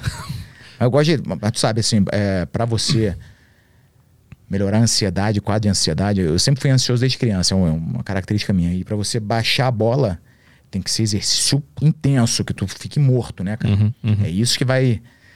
Equilibrar. Né? Treinar em casa, porra, né? não dava, né, compadre? Ainda mais pra, pra luta, né? Que tu tá sempre ali no. E, e foi, com alguém. Né? E foi um momento, né, cara, que a gente não sabia o que esperar do futuro. A gente não sabia se demorar um ano, dois anos, dez anos, se nunca mais acabasse. Ninguém sabia que, porra, que é Sim. Uhum. uma incerteza muito grande. Cada um então, porra, e aí tu começa a ver um monte de gente de conhecido, gente que tu gosta morrendo. Eu falei, caralho, porra, que merda isso aí, cara. E aí eu comecei a ficar deprimido porque eu ficava triste pelos meus filhos. Eu falei, cara, que merda. Duas crianças, presa dentro de casa, três meses. Caralho, que pica. Olha que, porra, era pra estar tá brincando. Eu moro de frente pra praia, eu olhava pra praia e falava, meus filhos estarem brincando ali, cara. Uhum, que situação uhum. escrota meus filhos estão passando. Aí fazia o meu melhor, eu e minha mulher, pra deixar eles, né, intertidos ali, pra não sentirem muito. Né? Mas, porra, a criança vai ficando triste também, né? Ficando preso dentro de casa, né, cara? Sim. Hum. E aí a, o pai. A pior coisa que um pai pode sentir é a impotência, cara. Tu vê teu filho triste ou alguma coisa, tu não poder fazer nada a respeito. Uhum. E foi uma situação que o mundo ficou impotente. Uhum. Então, Mas eles falavam que queriam sair? Assim, né? Porque pra criança, ela não. Não sei se ela entende já esse conceito de, de poder sair, ter brincar, hora né? que quiser. Saco cheio, imagina três, né, Sim. duas crianças pequenas, três meses dentro de casa, num apartamento. Caralho, tava desesperado. Uhum. Tava desesperado, não entendiam o porquê daquilo. E deve ser uma. A gente não sabe o que, que vai causar né, no futuro das crianças que cresceram nessa, nesse, nessa, na pandemia, né? Como é que, que vai causar de consequência, né? É, cara, é muito. Assim, os efeitos de longo prazo disso que a gente viveu são muito incertos ainda. Uma coisa dá para ver, assim, índice de, de transtornos psicológicos e psiquiátricos explodiu no mundo inteiro, né? Uhum. O Brasil mesmo foi especialmente. A gente passou os Estados Unidos em, em níveis de. Em, em, em, número de pessoas em depressão e, uhum. E com transtorno de ansiedade. Então, é, é completamente entendível, né, cara? É. E dizem que até o próprio vírus né, é, pode causar isso, né? Alguma, alguma das consequências de ter pego Covid é também, né? Ficar de Sim. depressão e tal. É, o pessoal, insônia, uhum. dificuldade de concentração, depressão. Falta de memória também. Né? É, tu, teve, é... tu teve Covid? Tive, tive. E tive essa porra toda, hein? Uma insônia sinistra, memória ficou uma paçoca. É, eu não tive insônia, mas eu tive a falta de memória. Eu esqueço palavras às vezes do ah, nada. eu assim. também, também. Eu tô numa, no meio de uma frase, assim, num ritmo, daqui a pouco trava e fica tudo em branco. Uhum. E aí eu começo a gaguejar e não sei qual é a palavra que eu quero. É, eu também. Até eu hoje eu tenho isso. Sim, sim. E é uma parada que eu tava lendo ontem, cara, que a Covid ela, ela causa o mesmo, na, nas células cerebrais, o mesmo tipo de inflamação da, do, do, da doença de Parkinson. Hum. Os caras descobriram. Caralho. Pois é, ninguém tá descobrindo ainda essa é, porra. É. é. muito doido, cara. E aí a gente fica. Ficou todo mundo muita incerteza, muita. Porra, eu, cara, eu fiquei. Aí, aí me deu uma baqueada. Uhum. Mas depois melhorou de novo. Voltei a fazer exercício, voltei melhorou de novo. Então, uhum. é, eu acho que eu me, me sinto um, uma pessoa muito mais madura depois desse processo, entendeu? Uhum. Sim. Uhum. Acho que é a pior, melhor coisa que pode acontecer pra uma pessoa. É. Pior que é verdade. É verdade. É? Vamos ver as perguntas aí? Temos? Temos Telegram? Fone, né, cara? Opa, isso aí. Cantinho, Pergunta em áudio da galera aqui. Já tem bastante coisa no Telegram. Tem algumas que eu vou acabar pulando aqui porque já foram respondidas. Mas é ah. isso aí. Boa. É, vamos lá começar aqui pela do Guilherme é, Áudio. Vai tocar aqui. Boa tarde, Arthur. Boa tarde, Caio. Boa tarde, Brigadeiro.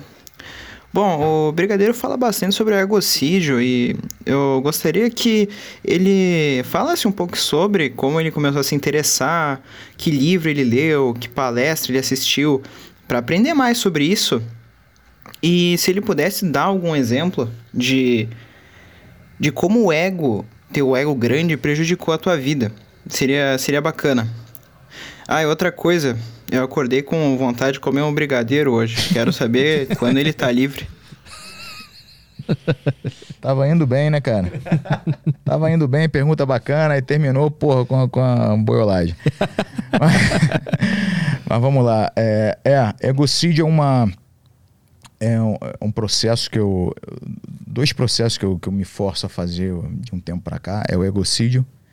exterminar meu ego, porque eu percebi, e isso eu não li em lugar nenhum, não, eu, eu sou meio, eu acho que eu sou um filósofo frustrado, sabe? Eu fico, eu fico em casa às vezes de noite, como eu tenho um problema de insônia às vezes, eu fico pensando no porquê das coisas, no porquê da vida, no porquê do sofrimento. E eu percebi que muito do que a gente sofre é oriundo de um, um sentimento de injustiça. Ou seja, se eu estiver andando na rua e o Caio, que eu não conheço, passar por mim e mandar eu tomar no cu, se eu me achar o cara foda aí, fala, que, que audácia o cara mandar eu tomar uhum. no cu. Porra, meu irmão. Que isso? Não pode, porra, é uma injustiça. Eu sou um cara, sou um cara legal, sou um cara foda eu vou me, me importar pra caralho com isso. Sendo que, no fundo, às vezes o cara. Tá, ele tá tendo um dia ruim, uma vida, vida dele deve estar tá uma merda. É o, ego, é o ego dele que tá em ação, e, né? Eu tô deixando ele é. influenciar. Um cara que não tem qualquer. Não deveria ter qualquer poder de influenciar negativamente a minha vida. Uhum. Às vezes acaba o meu dia por conta dessa porra. Eu falei, cara, como é que eu faço para blindar essa porra? Vou destruir meu ego. Se eu não tiver ego, eu amenizo muito esse sentimento de esse senso de injustiça e eu não sofro mais. Eu não, eu não dou mais a chave para os outros para acessarem meus sentimentos. Uhum. E comecei a fazer. Cara, e melhor coisa do mundo. Melhor coisa do mundo. Hoje, vagabundo faz. Porra, pode me passar para trás, pode me trairar, pode fazer o que que eu olho pra pessoa e falo. Foda-se. Foda-se. Mas como é que faz isso? Cara. É só pensando? Tem algum. É, o, a forma que eu faço é, eu me forço a perceber que eu não tenho nada de especial em relação a outras pessoas. Eu faço isso toda hora que. Aí, por exemplo, cada vez que alguém fala, pô, brigadeiro é foda, não sei o quê, eu, pô, obrigado, meu irmão, obrigadão pelo carinho, não sei o quê, e dentro da minha cabeça já vem, me monitorando, meu irmão. Tu não é foda, não, tu é igualzinho os outros, não tem nada diferente dos outros. Ah, porra, é porque acontece, o esporte, o MMA, as artes marciais, como tem essa, ah, o cara, o lutador é fodão, tem essas porra, né? Cada conquista da equipe, tudo. Às vezes você mesmo, de opa, porra, é legal, dando entrevista aqui, entrevista ali, não sei. Essa porra mesmo que a gente faz, YouTube, porra, aí ninguém pede pra tirar foto contigo. Aí se tu deixar, teu pé começa a sair do chão um pouquinho. Uhum. E aí tu começa a achar, ainda de uma forma inconsciente, que tu tem alguma coisa de, de melhor do que o cara que te segue. Porra nenhuma. Eu não tenho nada de melhor do que os caras que me seguem, do que os caras que são inscritos no meu canal, nada os caras escutam o que eu falo e é isso aí. Isso não me torna melhor do que eles em porra nenhuma. Então eu toda hora, eu tô me policiando, cara. Eu tô me policiando toda hora. É, é um, é um exercício diário disso. De vigilância, né? De vigilância uhum. direto. E, e praticar mediocridade, que é um outro exercício que eu faço, é no sentido de tentar entender que eu já posso ser feliz, que eu sou feliz e que não preciso de nada além do que eu tenho para ser feliz. Ou seja, é, tentar quebrar essa essa porra que a sociedade coloca na gente, que todo mundo tem que ter uma Ferrari, um iate, um caralho, um, ser multimilionário e. Porque senão. E, e principalmente quem é bem sucedido, e graças a Deus, porra, eu fui bem sucedido nas coisas que eu fiz. Quanto mais bem sucedido você é, mais portas se abrem, mais projetos se apresentam. E se você não tiver um autocontrole, você vai abraçando mais um, e abraça mais outro, que te leva a outro, que te leva a outro. E a cada projeto desse são dois, três anos da tua vida. Quando tu olha para trás, teu filho já tá grande, já saiu de casa, tua filha já casou e o caralho. E... Tá, e aí? Então eu tô nessa também, um exercício diário, porque volta e meia ninguém vem com uma proposta maneira pra caramba. Tu fala, cara, se eu pegar essa porra, vou voar, vou fazer dinheiro pra caralho, vou não sei o quê. Eu falo, tá, cara, mas o que, que isso vai sacrificar de tempo com meus filhos, cara? Puta, vai sacrificar, então não quero. Não quero. Ou seja, é abrir mão de ser bem, de ser mais, mais bem não existe, melhor sucedido e de ser bem sucedido em outros projetos para valorizar e curtir o que eu já tenho. Uhum. Você entendeu? Uhum.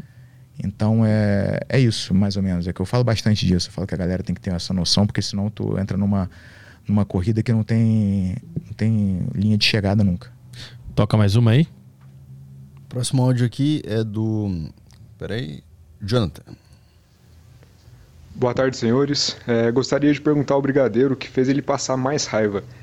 É, levar xingamento de petista e bolsonarista ao longo desses anos ou ter quebrado o computador depois de assistir o coach da masculinidade. um abraço. que história é essa? Cara, com certeza foi ter quebrado meu computador, cara. Tela cara pra caralho, cara. É, porra, que merda que eu fiz. Que, que, que história é essa? Eu tava assistindo.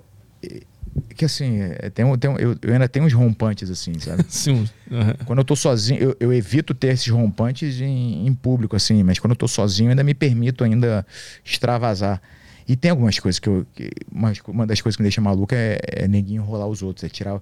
Porque assim, cara, o povo brasileiro é um povo sofrido pra caralho. É um povo sofrido vagabundo caralho. Sofre pra caramba pra sobreviver, mano. Uhum. E tem a porrada de impostor que faz de tudo para tomar o dinheiro dessa galera. Eu fico muito puto com isso. E aí os caras mandaram uns vídeos para eu assistir que de desses coach, né, cara? Coach quântico, coach de não sei o quê, coach de masculinidade. E quando eu vi um cara, um coach de masculinidade, ensinando os caras a ficar gritando, dizendo que se eles tivessem, se eles gritassem, eles iam se tornar os melhores vendedores de não sei o quê. Ah, acho que eu sei. Os caras têm que fazer. Uh, uh. Sim. Uhum. Meu irmão, eu, eu surtei, surtei, dei um, dei um, soco na mesa, peguei meu boné, taquei, só que aí pegou a ponta da aba na tela do computador, quebrou a porra tela de 3 mil reais. Eu fiquei puto pra caralho. Aí quebrou mais um. Pois é. Aí, mas com certeza isso me deixou muito mais. Xingamento de petista e bolsonarista, cara. Tranquilo perto do coach de masculinidade. Ah, mano, porra, meu irmão. Passa batido. Mas isso foi num, foi num react que você tava fazendo? Foi. Mas não era pra eu sair. É que, meu irmão, é, é foda. Eu não, eu não visto personagens, agora eu, não, eu sou eu, assim, o tempo todo. E o surto que eu dou dentro de casa, às vezes, com as porcas, me deixa muito. Eu tenho a mania que, assim, quando a coisa me deixa muito puto, eu grito e, e, e bato nas coisas, sabe? Porque eu, eu, também é outra coisa que eu, eu evito ficar guardando para mim, porque me faz mal. Uhum. Então, eu, o que eu consigo extravasar. Minha mulher já sabe. Volta e meia, minha mulher olha para mim e começa a rir. Lá... Porque eu tô vendo alguma coisa na televisão. Puta! Aí, quebra alguma coisa. Ela já sabe. Ela, meus filhos já sabem, eles já sabem. Então, quando eu tô assistindo uma porra dessa, eu fico puto, cara, eu, eu, eu fico puto de verdade, maluco. Eu, eu, eu volto e meio quebro alguma coisa. Mas tu lembra qual foi a cena, o que, que ele falou especificamente que ativou isso Cara, aí? era uma hora que os caras estavam fazendo assim. O cara botou um. Meu irmão, devia ter umas duas mil pessoas. Foi no, no, Rio Grande do Sul, acho que foi em Canoa, sei lá onde é. Umas duas mil pessoas, todo mundo. Yes, yes, yes. Caramba, tipo uma seita. Yes, yes. Aí ele agora todo mundo fala, ah, aí todo mundo, ah. Cara, eu achei aquilo ali um absurdo, cara. Começou a me dar um nervoso. Eu falei, não vou fazer nada. Só que aí começa a me dar uma coceira assim. Caralho, como é. Ah, eu, eu, eu explodi, cara. Eu falei, não é, não é possível uma porra dessa. Comecei a ficar puto, cara. Porra, maluco. É, é, porra, é desesperador. Só de lembrar já me dá uma. Um... Ah, essa é do caralho. É esse?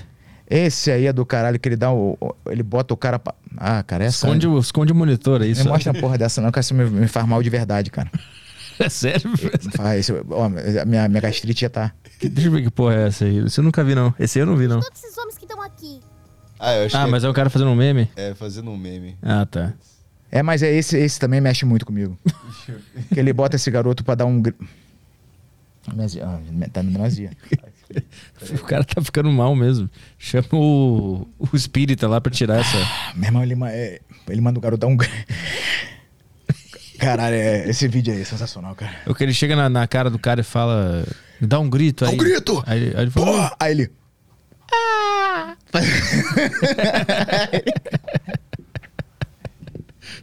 Eu tô ligado, eu vi isso aí. Cara, meu irmão, isso aí. Você viralizou na época, né? Cara, isso é surreal, cara, a situação dessa aí, cara. Porra, eu não sei se, se, se me dá pena ou raiva desse cara, cara. Eu não sei. se- Aí, eu- eu- isso é uma, uma das situações que eu ainda tenho medo na minha vida. Eu, de eu estar num lugar eu não, eu não sei qual que é a minha reação. eu não sei se eu ia ter uma crise de riso, se eu ia ter um. Se eu começar a chorar, se eu ia sair dando cadeirada em todo mundo. Eu não, eu não, Cadeirada. eu não sei como é que eu reajo numa situação dessa, cara.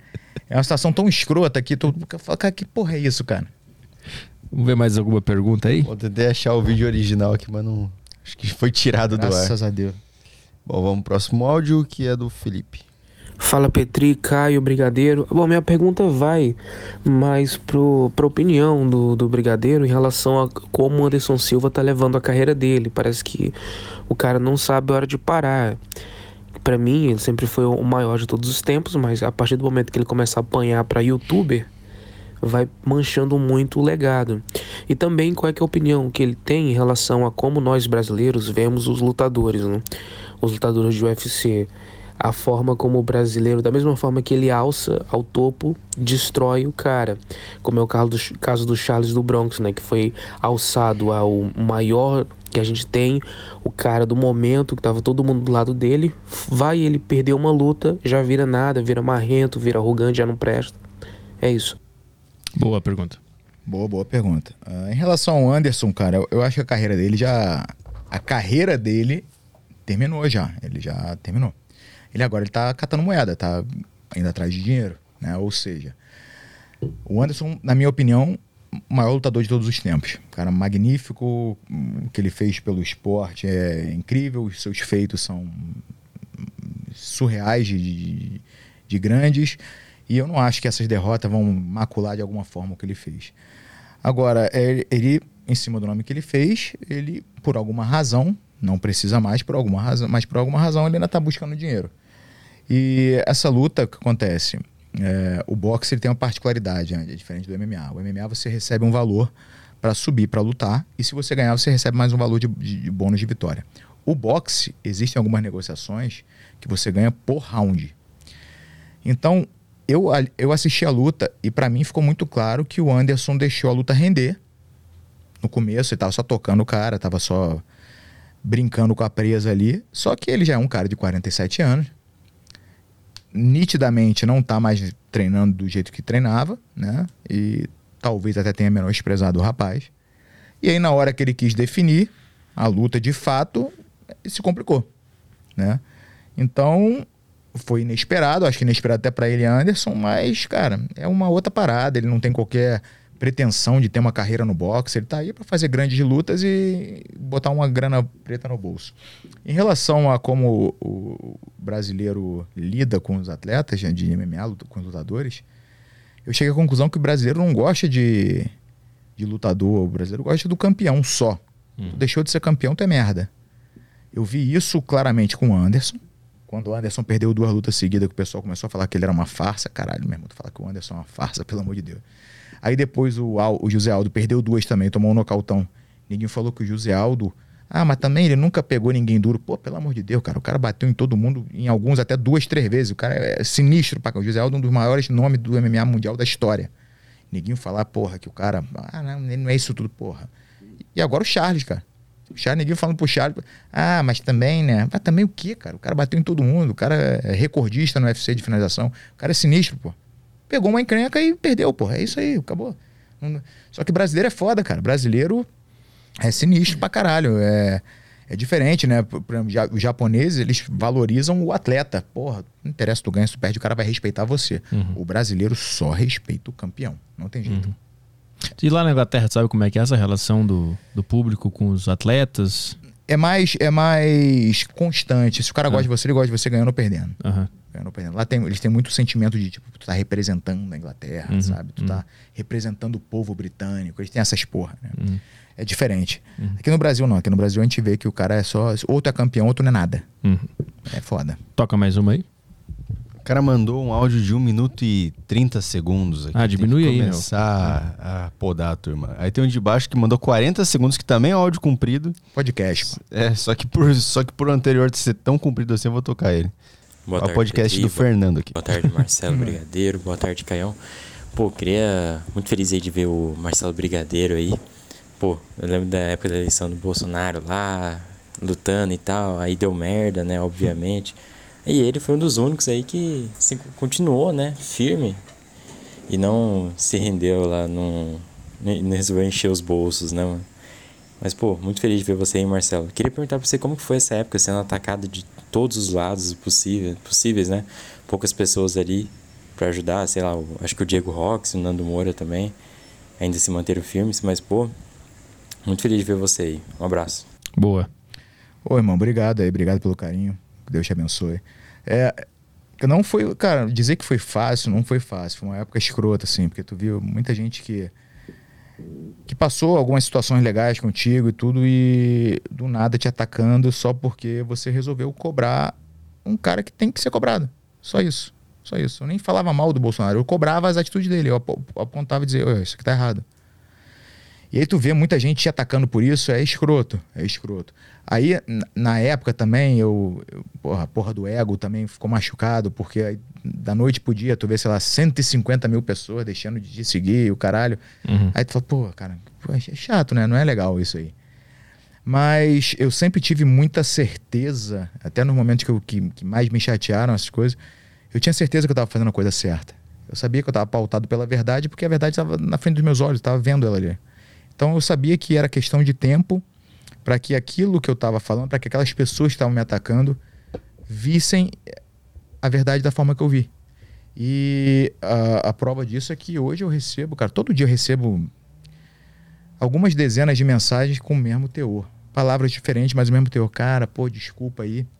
Te xinguei, eu fui um dos caras que te xingou pra caramba e hoje eu tô decepcionado também. Tô vendo que o que você falava era verdade, pá, pá, pá, pô, obrigado.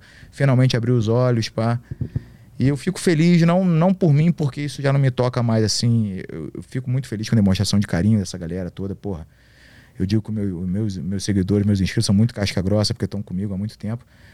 E, pô, me sinto lisonjeado e honrado de tê-los comigo, mas eu não, não deixo mais isso pegar no meu ego e tudo, assim, mexer comigo. Só que eu fico feliz quando eu vejo que alguém abre os olhos, porque é o, é o, é o caminho pro- do cara entender que a visão dele para lá para cima tem que ser só no sentido de cobrança.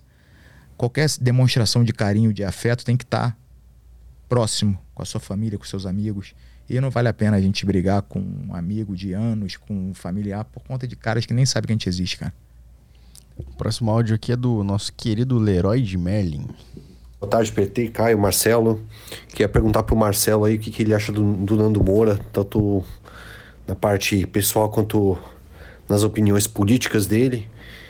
E se ele vê alguma, alguma força aí, talvez, para tanto na parte política aí para 2024 ou 2026, de uma nova direita aí, um pessoal mais alinhado aí, Nando Moura, Dani Gentili, que o pessoal do Twitter chama é, de New Left, né? Erroneamente. Um abraço. Boa. Ô, irmão, obrigado aí pela pergunta. É, então, o Nando é um, é um cara que eu gosto bastante dele. ah, como pessoa, é um amigo, é um, é um cara que foi muito generoso comigo quando eu vim pro, pro YouTube.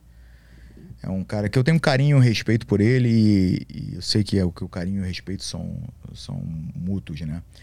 E, e concordo com muita coisa que ele, que ele se posiciona, discordo de outras, mas uma coisa que é legal é justamente isso, que a gente, apesar de no que a gente discorda, a gente se respeita. Isso deveria ser uma algo con- constante na nossa sociedade e eu acho que a gente, enquanto sociedade, a gente perdeu um pouco dessa capacidade de discordar respeitando a opinião contrária. É, então, cara, que eu gosto. Em relação à pergunta, eu acho que 2024 está muito cedo é, no, no que diz respeito a formar uma nova liderança. Eu acho que não há tempo, Porque não basta você formar uma liderança, você tem que, que criar um, um, ambiente político de fato para que essa liderança saia do papel e se torne é, uma liderança política. E isso engloba é, você montar grupos nas cidades, você montar diretórios de partidos na cidade, você ver qual partido você vai. Agora, para 2026, eu acho que a gente tem tempo, se a gente partir de um nome forte como o do Danilo. É, ficou provado nessa última eleição que, até, essa, até a última eleição, essa agora, eu achava que o Danilo seria uma opção, mas que não teria realmente chance, mas agora mudei de ideia, porque eu vi que o brasileiro gosta de cara caricato. Se você for ver, os caras que vieram com propostas ficaram de fora, tanto no, no pleito à presidência da República, como excelentes nomes que nós tínhamos para a Câmara de Deputados e para o Senado. Caras propositivos ficaram de fora. E o pessoal que lacrou, o pessoal que, que era caricato, esse pessoal caiu na graça do povo. Então o Danilo é um cara extremamente inteligente, é um cara que é caricato por si só, tem o dom da oratória. Então eu acho que ele pode sim ser um Zelensky da vida, digamos hum. assim. Mas é real isso aí? É real. Essa é real. vontade dele? É real. Eu sempre achei que era um meme, assim, que era uma piada. Não, é real. Quase aconteceu para essa eleição, ele refugou. Mas chegaram a ter conversas sérias sobre isso. É, reuniões políticas com ele para isso. E porque o negócio tá, a galera criou um, um grande problema para si, a militância de esquerda a militância de direita. De direita, essa direita caô. O Danilo é um cara forte. O que, que você faz com um cara forte? Você deixa ele quieto na dele. Neguinho começou a bater tanto nele e começou a. Pô, Neguinho pediu a cabeça dele, pô, no SBT. Neguinho entrou com, quis entrar com um processo impedindo ele de sair da, da cidade dele para ir trabalhar.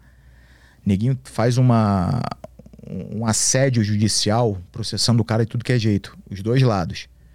Tá chegando a um ponto, ou já chegou a um ponto, onde ele se candidatar passa a ser uma defesa. Hum. Ele precisa ter algum tipo de poder para se defender, porque o que Neguinho tá fazendo com ele é foda. E aí você cria um problema. Porque ele pode ser, ele tem potencial de ser o cara que vai aglutinar toda essa galera, essas lideranças que estão por aí, que estão insatisfeitas com as duas únicas opções que se apresentam. Uhum. E, inclusive, esse congresso do MBL que vai acontecer sábado agora, muitas lideranças, exemplo, eu não sou do MBL. Eu não, não, não sou membro do MBL. E eu tô vindo de Santa Catarina para cá para tentar, junto deles, junto com outras pessoas que também não são do MBL que estarão lá, viabilizar uma opção para 2026. Para a gente começar, que a gente botou na cabeça que se a gente não tentar viabilizar alguém, a gente vai ficar sendo jogado igual uma bolinha de ping-pong entre dois grupos de, de canalhas, de sem vergonhas.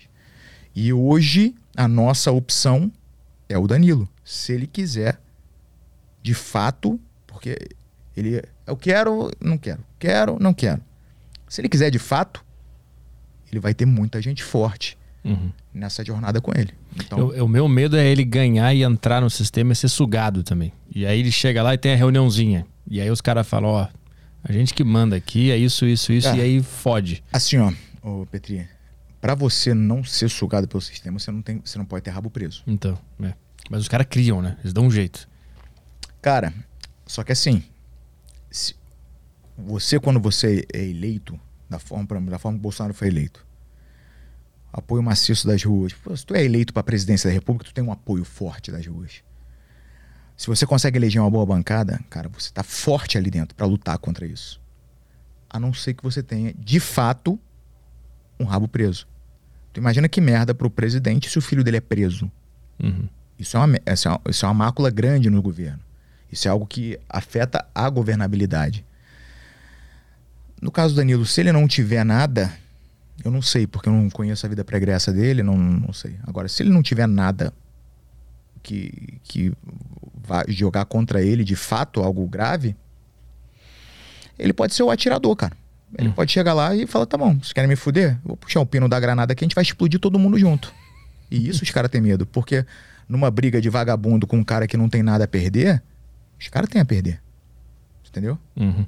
Então, o cara, a única pessoa que vai poder mudar isso aí é um cara com essa característica, de que não tem rabo preso e não tem medo.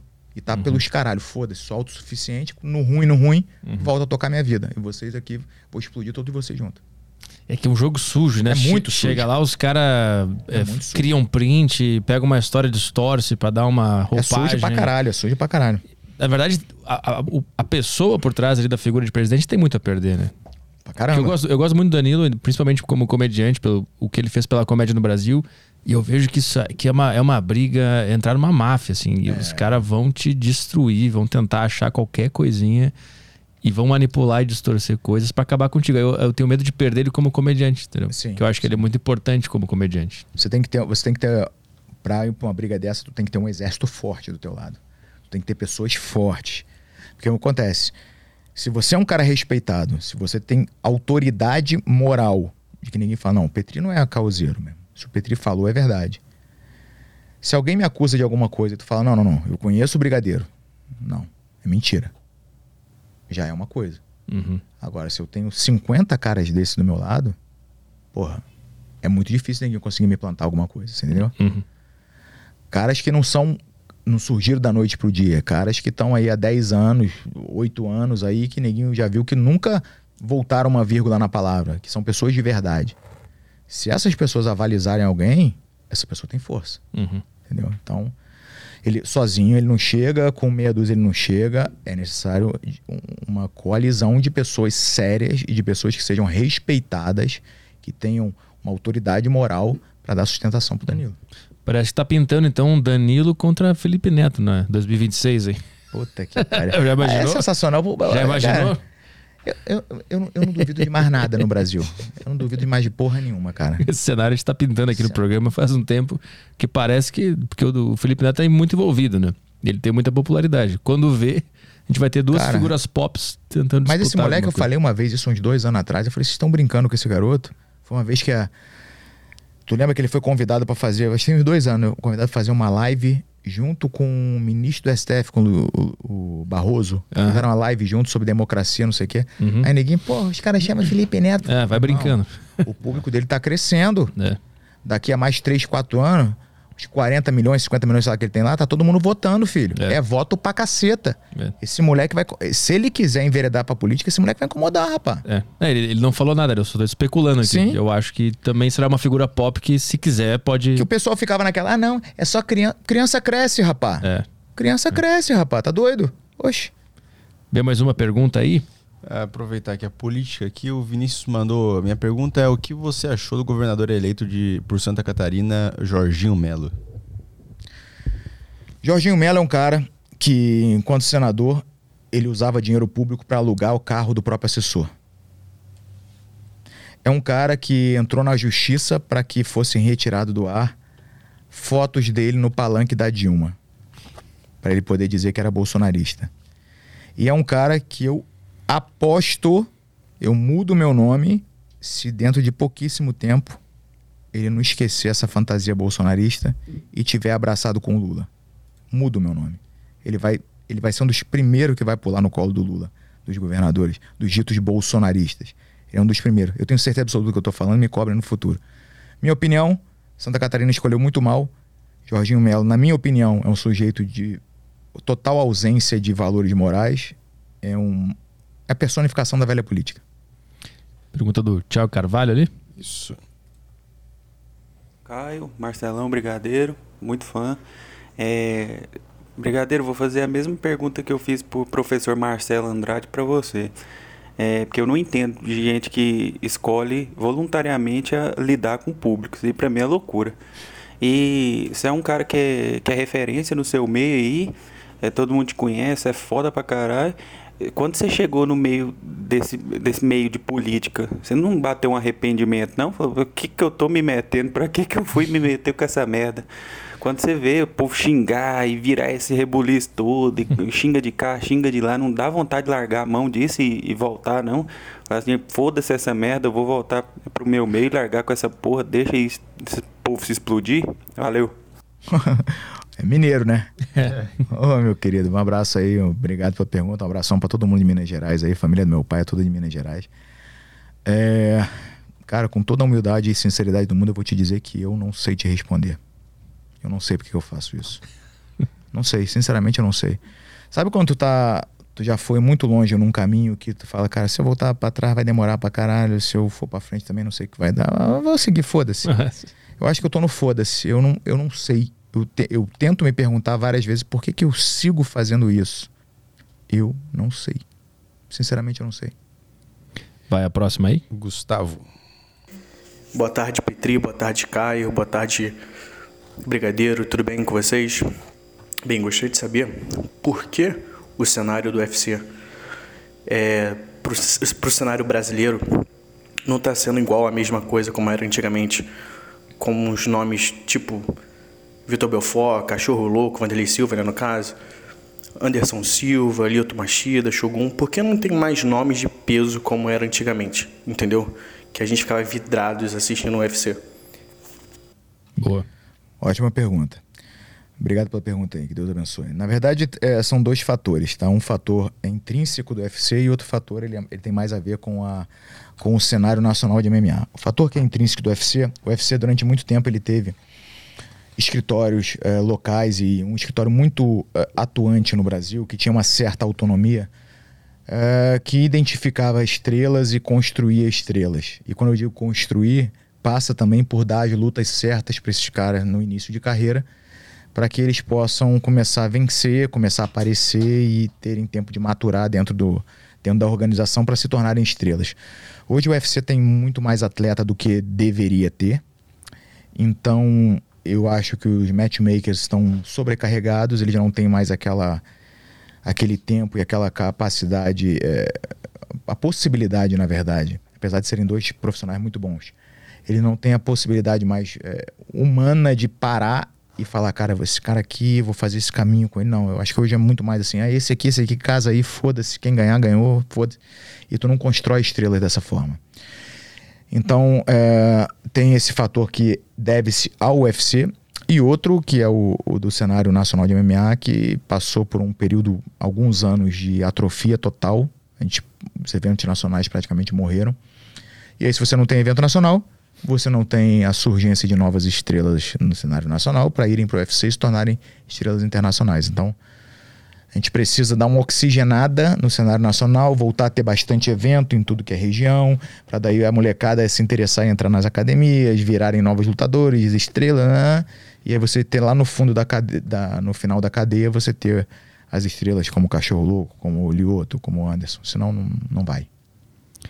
Tem a do Lucas ali, interessante, ó aqui. É, qual que é do Lucas? Peraí. Não tô achando. Depois do Gustavo? Próximo? É, embaixo ali. Hum, ah, aqui. Uh, falaram no chat para você para perguntar o dia que ele foi pra cama com a pomba gira. Disseram que é muito engraçado. Caralho, eu contei essa história ontem lá, né, meu? então, então, já tá contado, o pessoal vê lá no. É. Ah, basicamente, eu. basicamente, eu fui namorar uma moça. Namorar, dar uma catucada, né? E a moça recebeu um espírito na hora ali. E aí a gente fez uma homenagem. Homenagem metafísico. Ah, Foi mais ou menos assim. É, foda. A versão curta é boa também. Porra, deu um, uma mistura de medo com tesão. Quem era melhor? É, é, era diferente, né? Uma dá uma quebradinha mais agressiva e a outra. que é, que mais temos aí de perguntas? Tem o áudio do Gabriel aqui para fechar. Bom dia, Petri, Caiola. Sou o Gabriel aqui de Lusiânia. E a minha questão para o grande Marcelo Brigadeiro é ele como direitista, como ele está enxergando esse crescimento dos conteúdos comunas no YouTube, né? Porque, querendo ou não, os caras chegaram com os dois pés na porta. É. E o que ele acha disso? Se possível, Marcelo, teria como você mandar um, um salve pro meu primo Elias, que é muito fã teu? Enche o saco pra caralho me mandando conteúdo teu no WhatsApp, pô. Falou. Ô, irmão, obrigado demais aí pela, pela mensagem, obrigado pelo carinho, Deus abençoe. Elias, pô, irmão, obrigado demais, que Deus te abençoe e proteja você e tua família. Muito obrigado pelo carinho. É, mas lembra, cara, tudo que eu falar não acredita não, vai pesquisar, pelo amor de Deus. Não toma o que eu falo como verdade não, que eu posso um dia estar tá, tá enganado ou eu posso virar um pilantra de uma hora para outra e querer mentir para tu. Parada é a seguinte, compadre, é, é natural o crescimento agora desses conteúdos, porque quando você tem um, um, governo que não agrada, é natural que a força de oposição cresça. Né?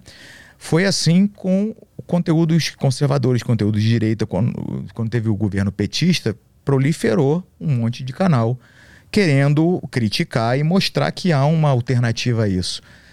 Bolsonaro é eleito e quando vem a decepção com a suposta direita, porque ele, ele acabou é, se apoderando dessa, desse rótulo de direita, de, de conservadorismo, quando na verdade o bolsonarismo não tem nada de conservadorismo.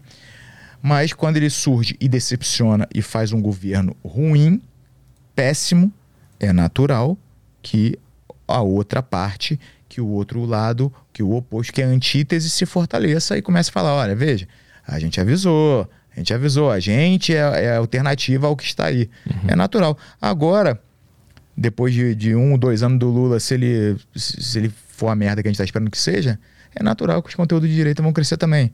É, uhum. vai, é natural isso aí. É, é, é a, a, teoria do pêndulo, né? Quando tu puxa muito para um lado e solta, ele vai muito para outro lado. É natural uhum. isso aí. Acho que isso aí entrou só um super chat rapidinho ali, né? Sim, do William. Fala Brigadeiro, falando aqui da bela Santa Catarina. Quero de algum jeito contribuir para a política melhor, para, para uma política melhor, mas não consigo falar nem com meu pai. Não duvido que ele me bateria por posicionamento político. Ainda assim, eu o amo. Ah, foi essa a mensagem. É isso aí. foi uma pergunta, cheguei a ver uma pergunta. Cara, o pessoal tá brigando por causa de política. Parabéns, parabéns pela, pela sapiência. Você é sábio. Se você é, deixa qualquer opinião política em segundo plano e coloca o amor pelo teu pai em primeiro plano, tu tá à frente da maioria dos brasileiros hoje em dia. Parabéns pela, pela sabedoria. Que isso sirva de lição para todo mundo que está nos assistindo. Que não parem de levar a política como, como se fosse um fla-flu, como se não vale a pena, não vale a pena. Principalmente quando a gente fala isso do, dos nossos entes queridos, tanta gente aí que durante essa pandemia horrível que a gente passou, tanta gente perdeu a vida e às vezes um, um amigo, um, um, parente não teve, não teve a chance de falar um último eu te amo porque estava brigado por conta de porra de política. Isso aí é, é surreal a gente pensar isso. Boa. É, obrigado pela presença e quer divulgar tuas redes sociais, teu canal no YouTube, teus trabalhos, manda ver aí pra galera. Meu irmão, é, quem quiser me seguir lá é, no, no, YouTube, me encontrar é só botar Marcelo Brigadeiro. O YouTube provavelmente não vai te mostrar meu nome, mas se você pesquisar, tu acha. É, Instagram, arroba Brigadeiro MMA. E quem puder também seguir o, o, Instagram do Mude a Curva, por favor, só de seguir, arroba Mude a Curva, você já vai ajudar esse pessoal, ajudar esse bando de criança aí, fazer a diferença na vida desses jovens aí. Boa, e, a, e academia lá em Santa Catarina, Balneário? Balneário pessoal. Camboriú, quem quiser ir lá tomar uma surra lá, é só aparecer qualquer dia, 10 da manhã. Quem quiser, ah, brigadeiro, quero te matar, não sei o que, aparece lá, me mata lá 10 horas da manhã, todo dia. Rua Dom José, 433, Vila Real, Balneário Camboriú. Facinho de me achar. Do lado já tem o cemitério, ninguém já me arrasta ali, é tranquilo, calma. Pô, valeu, obrigado pela presença. Valeu, Petri, obrigado, irmão. Valeu. Quando é que a gente tá de volta, Caio? Estamos de volta na terça-feira com a Jéssica Durandi. Ah, boa, boa. É, médica canábica. Ah, coisa boa. que a gente gosta. Vai ser maneiro, vai ser maneiro. Então é isso aí. É, deixa eu só avisar o pessoal do sul aí, de Canoas e São Leopoldo. Amanhã eu tô indo pra, pra ir fazer shows e ao contrário, é São Leopoldo e Canoas. Tá, sexta-feira São Leopoldo, é sábado Canoas. Ingressos em arturpetri.com barra agenda. Vejo vocês lá. É isso aí. Valeu, bom fim de semana para todo mundo. Um beijo na sua alma. Tchau, tchau.